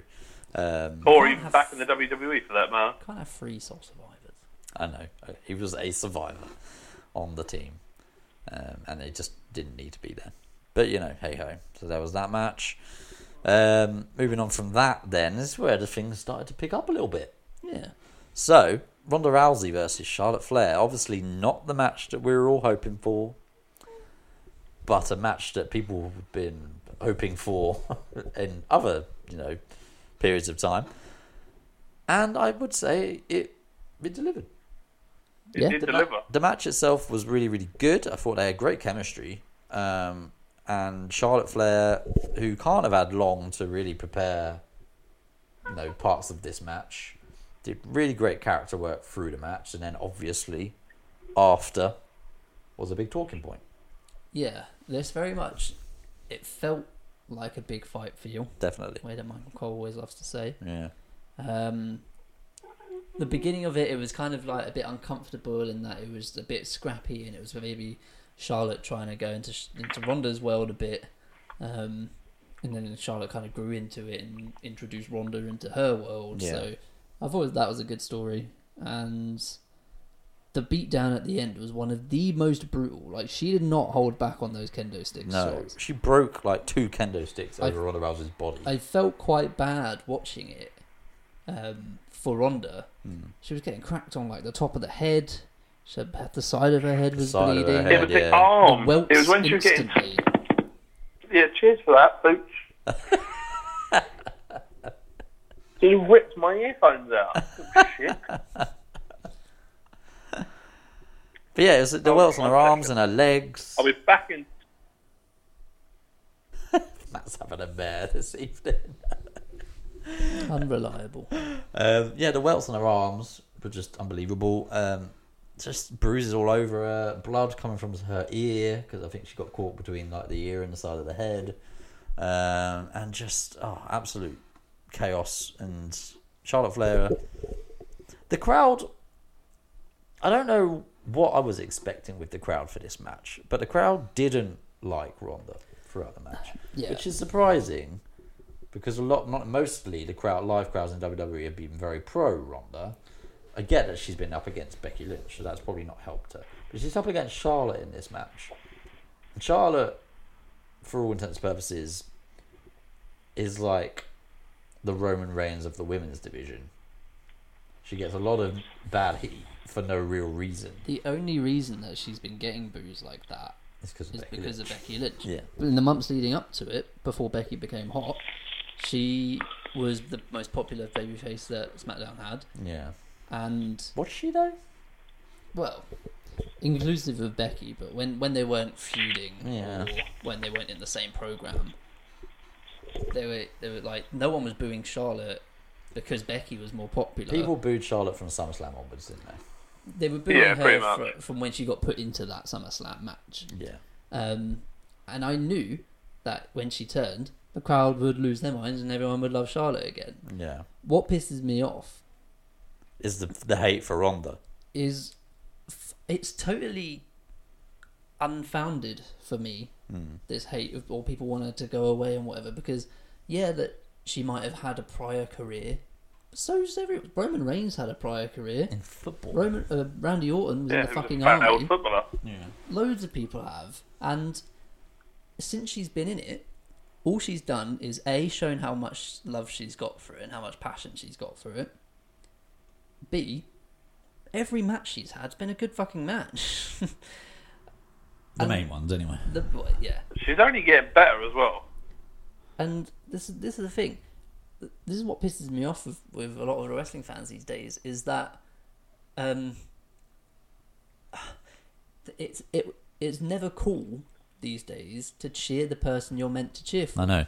Even if you have no reason not to. There's literally, apart from the fact that she's quite shit at Twitter, I can't really think of any real reasons to boo Ronda Rousey from No. a character perspective. Yeah.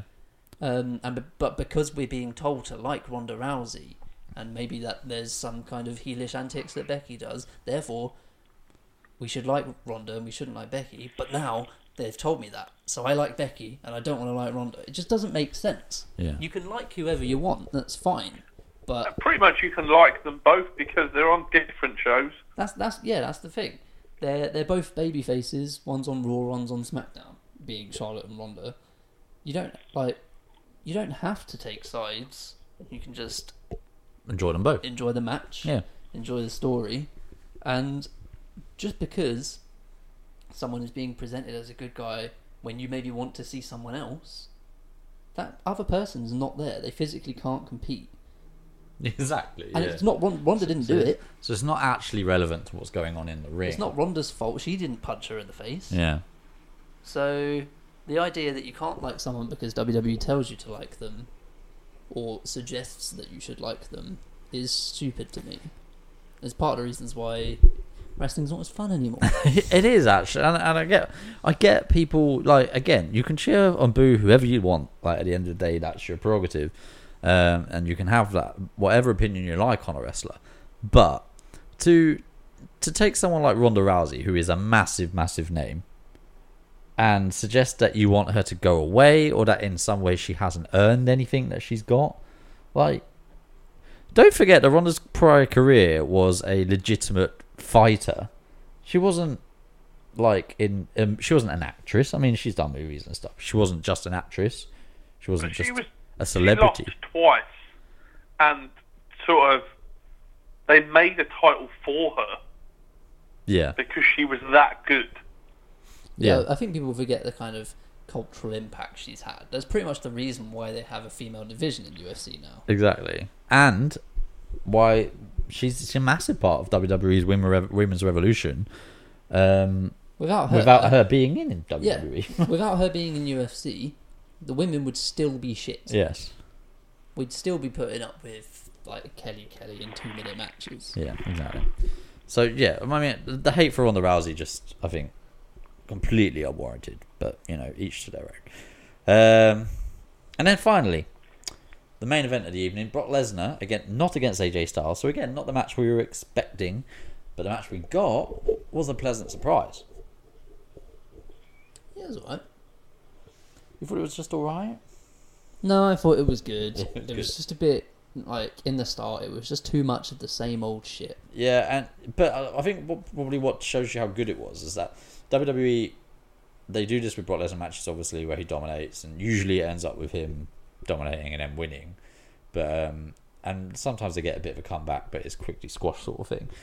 This one felt This like is probably the longest period of beat someone having an advantage over Brock Yeah, that they've had, you know, in years. yeah, definitely.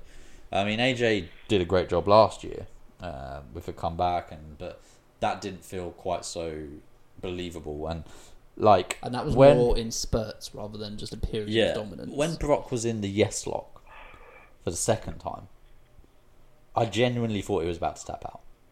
I didn't. At no point did I think he would lose the match, but It got me. It got me. It got me to that point where I doubted he would win. At no point did I think he would lose, but the the near fall for that first Daniel Bryan knee is genuinely one of the closest near falls I've ever seen in my life. Yeah. It was one of those ones where I was just sitting there, kind of laying back, and it made me sit up and be like, "Oh fuck, that was close." I thought he got him. Yeah. Uh, so and shout out to Daniel Bryan in this because Daniel Bryan is embarking on a, a heel character journey, and this I match. mean, the is- new Daniel Bryan. the new Daniel Bryan, yeah. And this match was the beginning of that journey, really. He And was wearing black, didn't wear a shirt, didn't do the S I like chants, I like the ring gear. did Thought that looked great. Did the weird kind of um, like crawling down the ramp kind of thing. Yeah. Um, and yeah, he played his character throughout really, really well. Um, and I you know, liked the bit at the end. the laugh. He was just laughing, wasn't he? But it was like Or he smiling. sort of realised, I know how to beat Brock Lesnar now. I think it was more like I'm still alive. Yeah, well, yeah, I I haven't broken my neck. Because Yeah. the first, I, I was watching it, and when he went to do the first suplex, I was like, oh, here we go. And he did the first suplex, and the literal first suplex landed on his literal head. and I was like, for fuck's sake, I'm witnessing Daniel Bryan about to die here. Yeah. And I just, I wasn't for it. no one wants to see Daniel Bryan die. Um, but he didn't die. He survived and came back and had a, a hell of a show in. Again, probably the closest anyone's come to beating uh, Brock Lesnar uh, in recent years, apart from Roman Reigns, obviously. Um, and yeah, just I thought this was a really good Brock Lesnar style match, which still ended in the normal way with a, an F5 and a one, two, three, but which gave some hope that you know Brock Lesnar can put on good matches when he wants to against a good opponent, Yeah. and he's willing to to let someone get some offense in on him. I just wish these these matches all lead into to one another. So someone seeing the vulnerabilities and using that in their story. His balls. Oh, yeah. But I mean, like last year when AJ took it to the limit, that since then it wasn't like like let, I don't know Roman or something being like I know that I've seen AJ take you to the limit, therefore like I know I can beat you. That kind of stuff. It's just oh I could beat you because we faced each other loads of times before. yeah, It was like it, no no match, no one match leads into the the, the next with Lesnar. Um, because they're so far apart. yeah, it's hard, but yeah, I'll just have to see what he does at Royal Rumble. If he's there, he's not booked to be there, is he? Apparently not, but all depends if Definitely Braun can beat TLC. can beat Baron. So that was Survivor Series. So I mean, there was Raw and SmackDown this week, but if I'm honest, they were both really shit. Yes, they were. I mean, parts of Raw are all right. The Seth Dean segment, s- multiple Throughout segments throughout the night. Yeah, I think Definitely the, the, where they're heading their main storyline now. Obviously, Universal Championship is off the show for the foreseeable future. boring. So you know, the Intercontinental title takes its place as the main title on the program, and this this feud obviously is is getting off to a pretty decent start. Um, you know, I'm quite keen to see where it goes. And Dean Dean Ambrose is going from strength to strength each week. Yeah, and again, this is one of the things I wanted to point out about wrestling fans these days. I just can't anymore. I just can't deal with them. Just can't deal with them. Um, why? What are you going to say? Oh, because I know what you're going to say. Yeah, I know exactly what your what your gripe is. I I can understand the frustrations and stuff, but people who say they want before you get into this, I've got to go. So see you later, everyone. Uh, okay, sorry. Sorry, guys. That's all right. So we'll um we'll catch you next week, Matt. Yeah, sorry, it's been It's been a bit of a shit one for me Disruptive- today. di- I've had bit an annoying dog and an annoying car outside. All right, cool. We will Well, I catch hope you, told that criminal what's what. What's what? right. Thank you very much, and I'll see you next week. So see you. That's my catchphrase. So, yeah. Stolen. see ya. See ya. Boy. So yeah, Dean and Steph. What are you gonna say? I know what you're gonna say, but what are you gonna Yeah, say? you know what I'm gonna say. But people who go like, we need more edgy content. We want it to go back to the ruthless aggression era. We want the attitude era back and whatever. And people go, oh my god, I can't believe they're using Roman Reigns' cancer to further the storyline. I can't believe Dean Ambrose said that. I thought personally that line was fucking brilliant. The, not just that line, but the way he tied into it, saying that the, the whole story being that we've we've been rotten from the start. We've done terrible things. We were bad people, and for Roman's actions in the Shield, he's got to answer to the man upstairs. Not explicitly God, Talking about Vince McMahon, obviously. um, but for your actions, you've which is even worse. You've got to answer to me. Yeah. That in in itself, as as a sentence or as a as a phrase of saying, I think that's brilliant. I think that that is a well written line. Yeah, I think that's brilliantly It's written. not like, haha, Roman Reigns got cancer. Yeah. It's not that. It's not like that. And people go, oh my god, it's such lazy writing. it's still quite respectful as well of Roman's situation. yeah, like, they're there, not there was no mocking of it. Yeah. It was. It, it's it's a fucking story. It's not real. Hmm. Dean obviously doesn't think that. Yeah. He probably wouldn't have said it if he wasn't comfortable with it, and if And, they hadn't and if Roman, Roman. wasn't, yeah. I'm sure Roman's been like, yeah, you can as long as it's tasteful, Yeah. you can do what you want. Um, It keeps him relevant at the end of the day. Exactly. So, I I think it. I, I don't have a problem with it. if someone was to say that on a TV show, on a fictional TV show, would not even get thought of. No. But I know it's different because it's happened to real life. It's happened to somebody in their real life, Yeah. and obviously it's not something that you want to kind of make light of or joke. But they weren't doing it like that, and I thought I, I was fine with it. I can see maybe why some people would be offended. I get the initial shot, but like to go as far as calling the writers classless and need to be fired and all Yeah. of that. I mean, come on. Like people say it was lazy writing. For me, It wasn't, it was I think it's very writing. detailed, and like it's it's one of those about we talk about with NXT. It's one of those little detail things that add to a story because instantly that gets right up Seth's back, Yeah. and And it gets the crowd. Like, yeah, it, it gets the crowd against Dean. It gets Seth fired up. Gets Seth more motivated. Adds to the story. It just does so much more good all round than it could possibly do harm. Yeah, exactly. I, I don't see how this is a bad bad thing. It's not tasteless. I think it was done well. It gets heat for Dean.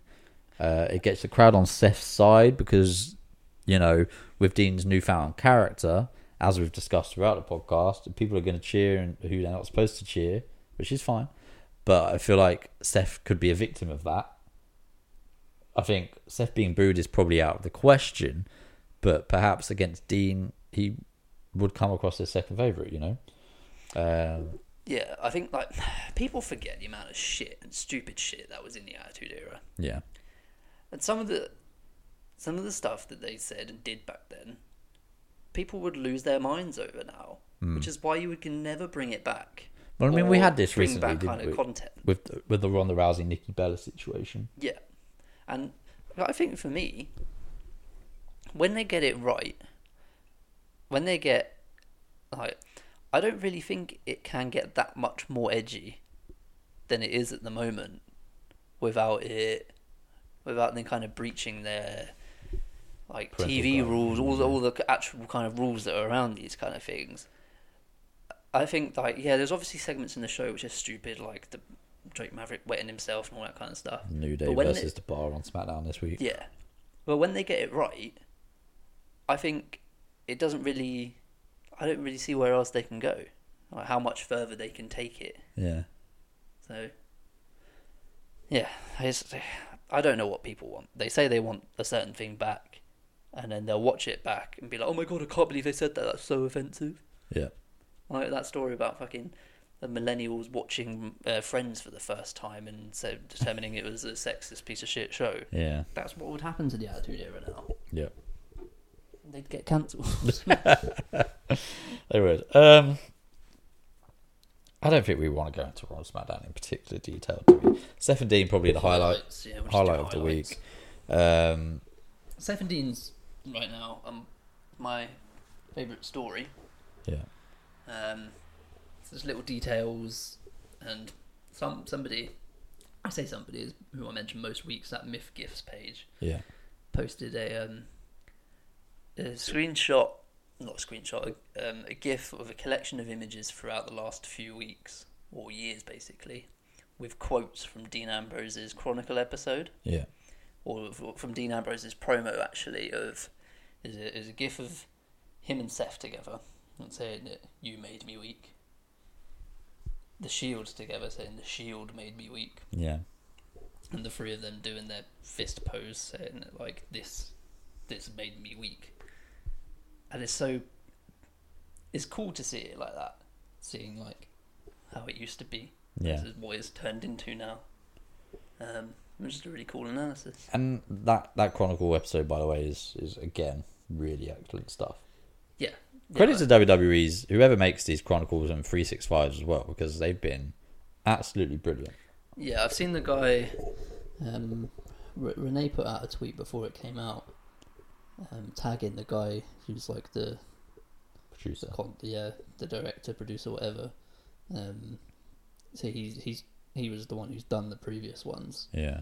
Um, and yeah, I, I put out a tweet and just said that it it's done, even though it's based in reality, it's done more to further that story and help you understand why Dean did what he did Yeah. more than what they've done on programming so far. And the, perhaps the greatest thing about what Dean in this um, show is that it's really hard to tell What's real and what's, what's real not. and what isn't. Same as with Samoa Joe's one, Yeah. and I like that they've actually used parts of the Chronicle episode to further the storyline. Yeah. How- Well, Seth mentioned it, didn't he? Yeah.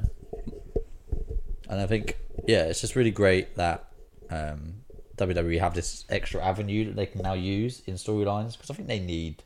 yeah, get- since, since they got rid of talking smack, Yeah. which was probably their only other outlet. of character development.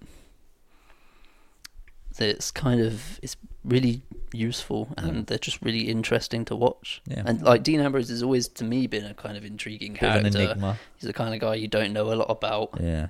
And even still, I still don't know a lot about him after watching a an hour episode of the Yeah. last four months of his life. But you know more.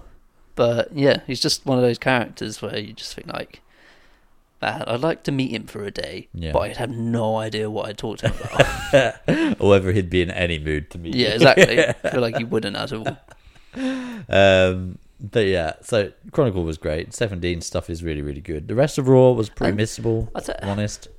Just sticking with this story, actually, I'll tell you what else I do like about it is um, mentioning the Chronicle episode and how he's how he was saying how wrestling's the only thing he loves and what he loves about it. Which I, I can't remember if Steph actually mentioned this or not. I think he did. And he never seen, never heard Dean Ambrose say the word love in. like, Well, six it was about how um, all Ambr- well, at the, the very start of the episode, Ambrose was like, he just loves being in the ring and Yeah. having that combat with someone. It's like it's quite therapeutic, and it that's like ha- just getting out all that aggression and makes it like all that kind of stuff. Yeah. But throughout Raw, he spent the entire Raw running and hiding from him. Yeah. I think that's just a good little side story to that. In that he says one thing, but he does another, which is what heel should do. Yeah. Didn't qu- I wasn't a massive fan on the "oh you people smell" thing, Yeah, that was a bit weird. And But it, it was done in a newish kind of way. yeah, Like, what is that smell? yeah, people were like, "Oh, is it the smell of Los Angeles?" And people were like, "Oh my god, I can't believe you just said that because there's been fires." like, no, that's not what they were getting at. Maybe earlier in the night, the dismemberment line from Stephanie was a bit. that dismemberment is a bit of a corporate liability. Maybe that wasn't the best choice of words. Surely that was done on purpose. But why the fuck would they say that? yeah. Um, yeah, the rest of Raw, I think, is fairly worth. Braun fucked his elbow up. Well, what he did. so apparently, um, Braun has an, a legitimate elbow injury. Yeah, which he needs supposed to to write get, him off needs to get checked till- out. till TLC. Um, Uh, yeah, it was It's great, great first match to come back to. Yeah, well, they say that it's, it's supposed to be like a. Um, it's like a keyhole we, we- surgery. We, hope he's ready till. We hope he'll be ready by then. yeah.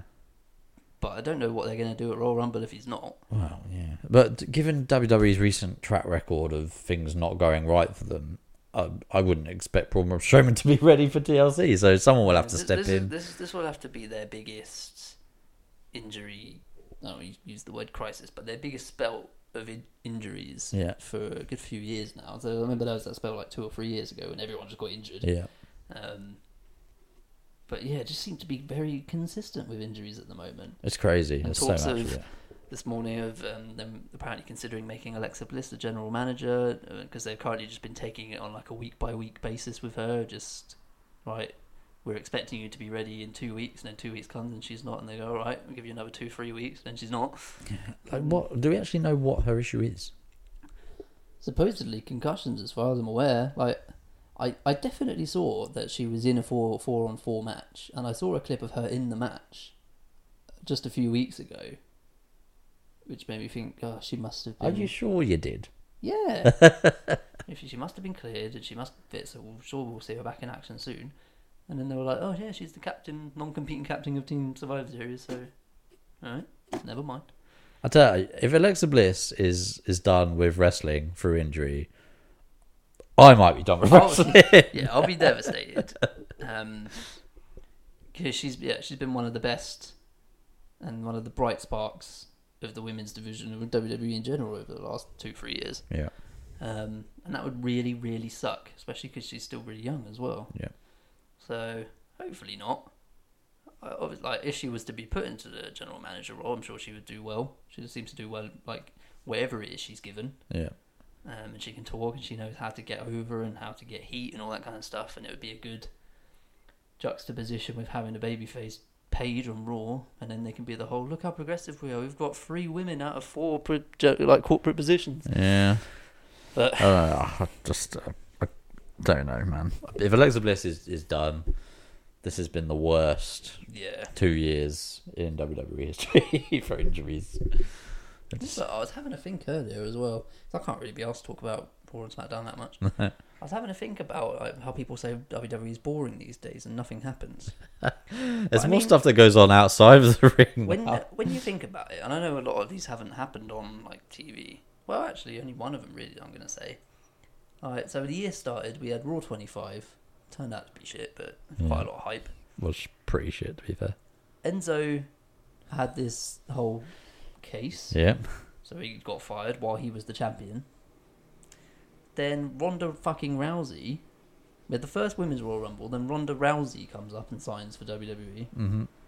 Then we had Mania. Then we've had the return of Daniel Bryan.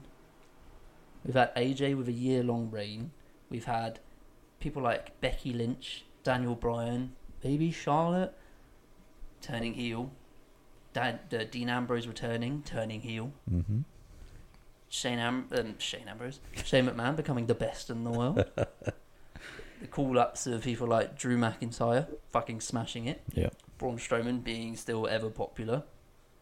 Um, What Roman Reigns' situation? Roman Reigns' situation. Um, we've had the return and the dismantling of the Shield. Yeah. The Big Show came back the Big Show heel turned. again. Um, Kane's mask fell off. We've had the fucking return of Shawn Michaels. Mask fell off. Uh, yeah, and Triple H tore a pec. Triple H. We Yeah, saw we've DX had, we've versus had the Brothers of injuries after Destruction. injuries after injuries. Fucking, we've had 3D effects on, yeah, we did. Yeah, shows now. we bought WrestleMania. we tickets. bought WrestleMania tickets. Yeah, fucking, probably the biggest news of 2018. a fucking shitload of stuff has happened. Like, yeah, we've had a lot of injuries, but it's part of the course. Really, it shouldn't be, but you got to take them as they come. And like when you, I suppose when you look, if you if you were to look at it now, compared to maybe how it was this time last year, you look at some of the major differences. I mean, like Seth Rollins for me is the undisputed face of WWE. I know you've got AJ, Mm. but like Cena's hardly around anymore, Yeah. so they can't rely on. They've barely been able to rely on him. He's literally had a handful of matches this year. Yeah. So I think you've got Seth, you've got AJ. You have to take, you have to remove Roman from that now. But Probably Braun. got Braun. and They're your top 3 Mhm. most popular baby faces, I Yeah. think. Yeah. Finn Balor maybe. And then in terms of the heels, Not that they're doing much to help him. like Miz has had another great year. Daniel Bryan is now Daniel here. Bryan's now a heel. Samoa Joe's been great. Yep, Samoa Joe's like cemented himself as the main event guy that we all thought he would be, Mm. apart from Survivor Series. Um, Shane's the And Brock best in the world. still there kicking ass. So Brock Lesnar's still the champion. So, yeah, I think it's in a much better position now, as it was this time last year. Injuries aside, and obviously the departure of Roman Reigns aside. Yeah, I just think it's. Although we, we shit on it a lot, I think this is probably one of the, for me, one of the best eras of wrestling that, that I can really recall. yeah, I mean, I I've been So doing some when some- when people look back at the older stuff, yeah nobody analyzes it as much as how they analyze the current day stuff. yeah exactly. So they gloss over a lot of the shit.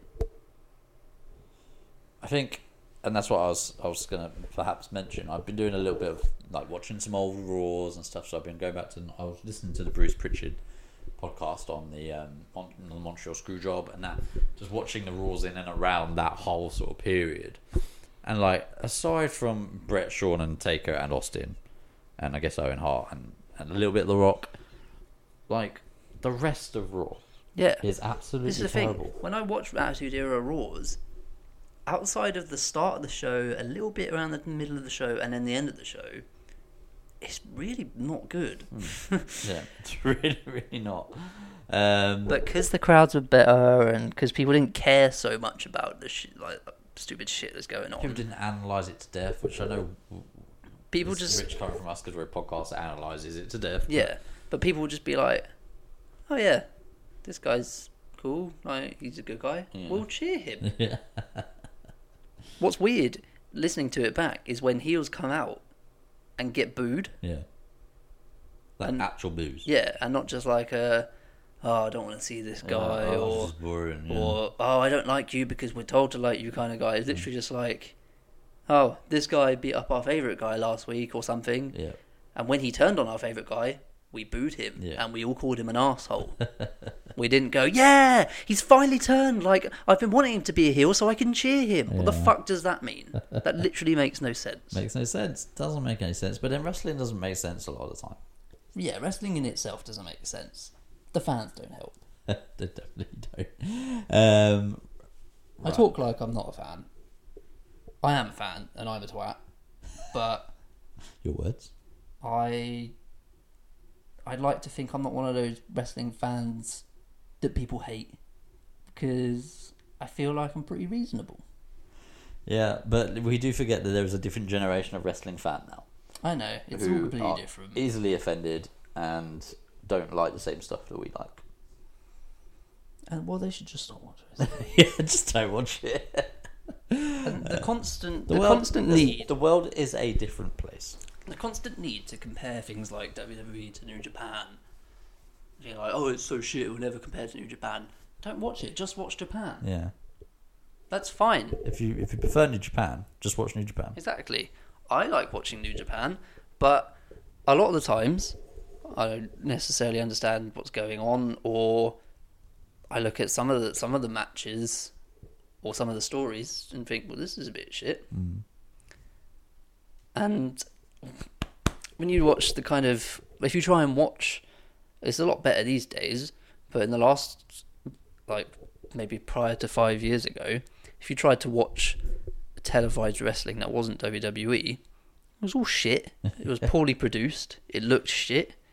Everything was rubbish. It sounds shit. Sounded shit. Like TNA went through a period when they were all right, and then it all just went to shit. Mm-hmm. And yeah, so yeah, I like other stuff. I'll watch it when it's on. Like if I know that there's an event coming up for say Ring of Honor, if there's a match that I want to see, I'll go and watch it. but I won't be like, wow, this match was so good, better than anything WWE have ever done, because I know that's probably a lie. Yeah. And people who spend all their time ragging and shitting on WWE, they were probably the only reason why they're wrestling fans now, because they grew up watching WWE. Yeah. That's definitely, yeah, that's definitely true. I think um, the whole New Japan thing. It's obviously the comparisons. I think you compare. You're not comparing uh, apples and apples. You're comparing apples and oranges with New Japan and WWE. Obviously, New Japan is a great in-ring product with great wrestlers and great talent. But from a production standpoint, I'm not saying it's bad, but comparing that to WWE is you you completely Exactly. Like, mismatched. when when you think about Raw and SmackDown being put on week after week and making it look the way it does, and how everything goes smooth, do you ever?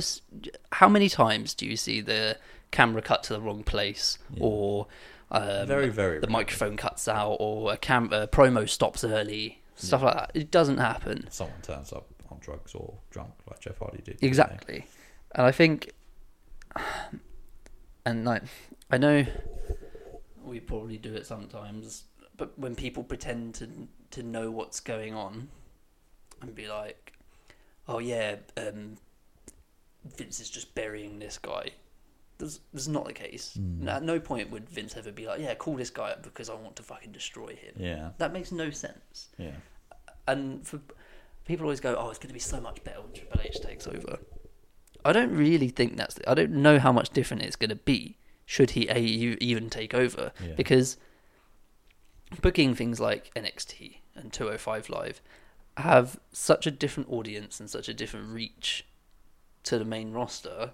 and They they, have to cater- they fulfill different obligations. Exactly. You have to cater for so many different audiences, and you have to do so many things in terms of advertisement, advertisement, and the kind of deals they have with television networks that they're not restricted to when when they're their own network content. Yeah, So people go, "Oh, yeah, Triple H is gonna save the world, and then it's gonna go back to the Attitude Era." It's not. I, I really, especially for the first few years, can't envisage it being that different. no, Um, and I feel like a lot of it would just be out of respect for Vince. A lot of it will stay how it is, I think so. and you'll just have to fucking deal with it. People are gonna have to get over that. So, just like, I don't know, bit of a, a Bit of a rant. wrestling rant. Wrestling rant. There's so many things that make wrestling not not enjoyable to watch or or involve myself in these days, and it's stuff that it shouldn't shouldn't bother me or annoy me because it's things that back in the day wouldn't even know. Or Yeah, that's a good point actually. I would just sit there and I'd watch wrestling and be like, wow, that was, That a good fun. episode of Raw. I wouldn't then be able to go on the internet and be like, oh, the real reason why somebody lost that main event match. I don't like. Tell me next week on Raw Yeah. why they lost. And I mean, uh, if, and I keep harping back to the me listening to the Bruce Pritchard and, and Conrad Thompson episode of the Montreal Screwjob analysis. If something like that happened now, it would be nowhere near as big a deal because everyone would know about it beforehand. The contract situation, I know a lot of people did anyway. Everyone would. Um, There'd be Have reports an coming out opinion. the day of the show, be like, Insider sources tell us that WWE are planning to screw Bret Hart Yeah, or something exactly. like that. So when it happens, you'd be like, oh, yeah, I read about that earlier. Yeah, um, and you know, it just wouldn't be as big a deal, and it wouldn't have like it definitely would not have the same impact on the industry as that did. Like that is the single biggest moment in WWE's. It sounds like a big stretch, but it is probably the biggest moment in WWE history. Yeah, well, it's a massive turning point. Uh, it goes back to We're on the brink of extinction. it's it's similar to people going, oh, they never WWE never surprise us anymore. Everything's so predictable. What a surprise! Screw Bret Hart. But do you know why it's so predictable? Because you fucking read up about the spoilers the day of the the day before the show. yeah, like. For me, lately, things like never saw Daniel Bryan turning a heel. No. Never saw Charlotte doing what she no, did, no, and I take those moments and I enjoy them. Yep. But things like um, people reading the spoilers as to, um, oh, um, uh, Becky Lynch is set to drop the title at TLC if she's cleared to compete and stuff like that. I think like, why do you want to know that? Mm. Because now, now that I've seen that, I go, oh, like yeah, Becky Lynch defends the title against Asuka at TLC instantly. I think no, she's gonna lose. Yeah, and it, that's what you enjoy it. And a lot, a lot of it is my fault. I, I follow these You pages that these report things these kind out, of things. yeah. I, I, but like, same with Becky Lynch on SmackDown. I, w- I didn't necessarily want to, to know that she's concussed and was in doubt for Survivor Series. I would have rather just found out on the show Mm. because when I watched it, well, I know they announced it like straight off the bat, straight from the start, but that's how I would have watched it as a kid. Yeah. I would have been like, oh, Stone Cold's going to be out for the next year because he got run over. Not like, oh, Stone Cold's being written out next week yeah. because he needs to go away and have neck surgery. Yeah, that's a good point.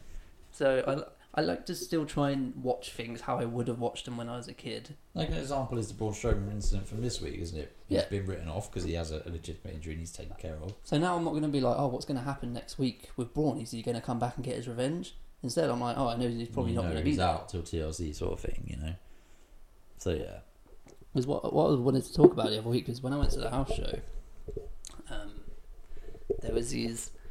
Um, it, it kind of made me realize um, or remember what it's like watching it as a kid Mm. because there was um, there were two sets of dads in front of me with their kids who probably would have been about six ish, five or six, and they were both like they didn't know each other or anything. They were both just sitting in front, so it was like um, dad, kid, dad, kid, in that order of the seats. Um, and the kid in front of me, massive AJ Styles fan, who isn't?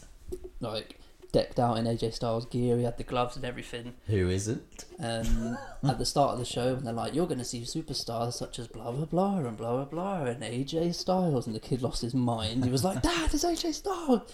Um, he was kind of a smart. He was kind of a marky kid because um, Marky. I think he was saying stuff like, "Oh, he was saying New Day sucks." I was like, Oh. "What kid hates the New Sorry, Day?" what? Um, but yeah, he, like, he was like he was watching all the matches. He was on. He was standing on his seat, and, but he was on the edge of the seat, metaphorically. um, he was so into all the matches, and then there was a point I went to the toilet and came back. So it was about halfway through the show, and the dad of the other kid had swapped seats with the kids. And now these two kids who didn't know each other were talking, and they were like chanting along, and they were like as if they were friends brought together through wrestling and they were both just loving it and losing their minds and shit. And it just made me remember like that's how I used to be as a kid and that's how I wish I could watch it now. But I know I just never will. Yeah, I mean, that's really great actually because it, it does mean that, like, despite the shortcomings that you know we all find in WWE programming and people of our age, we have all this access and we know everything that's going to happen and we know everything that's going on backstage. But these kids don't. I'm sure as, as, as a kid it's still probably one of the coolest things you could ever watch Yeah. up until you get to like secondary school age but even to this day I still think it would be really a really cool thing for you to watch Mm, Definitely. And Um, any parents who go I don't want you watching that violent rubbish fuck off yeah, Frankie. They're not allowed to bleed anymore. That's your biggest problem. It's frowned upon. right. Okay. So I'm going to cut you off there because you've gone on a bit of a rant. Yeah, if you need to stop me now. I feel like you're going to go to bed really angry. um, so yeah, but um, I tell you what. Next week, I want you to come up with some more reasons why the modern world has ruined wrestling for you. this is one of the kind of early episode concepts that I wanted to do.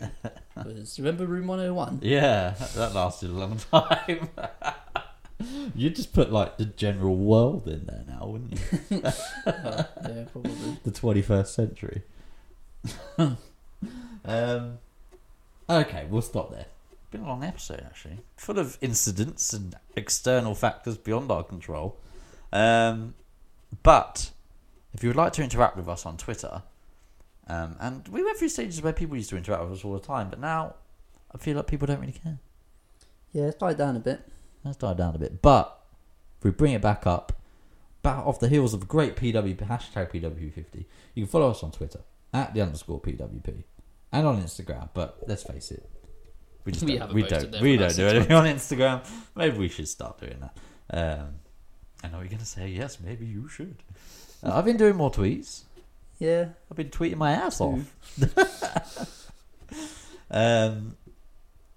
So yeah, follow us on, on Twitter at the underscore PWP agent. Where can they find you on Twitter?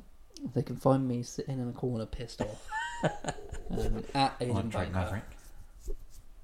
Better be pissed off. The pissed off. The pissed off. It took me a while when they started laughing at him. When he started speaking, it took me a while to be like, "What are they laughing at?" And then they were like, "He said urine." I was like, "Oh, really?" Uh, So yes, they can find you at Aidan Bunker They on can. Twitter, and you can find me at AliBunker88 on Twitter. And for Matt's sake, you can find him at the Bear M Bumby. Uh, Matt generally just replies with gifs calling himself the c word, um, so don't be offended if he does that. Um, but yeah, that was this week's episode of the People's Wrestling Podcast. Thank you for joining us, and we will see you next week.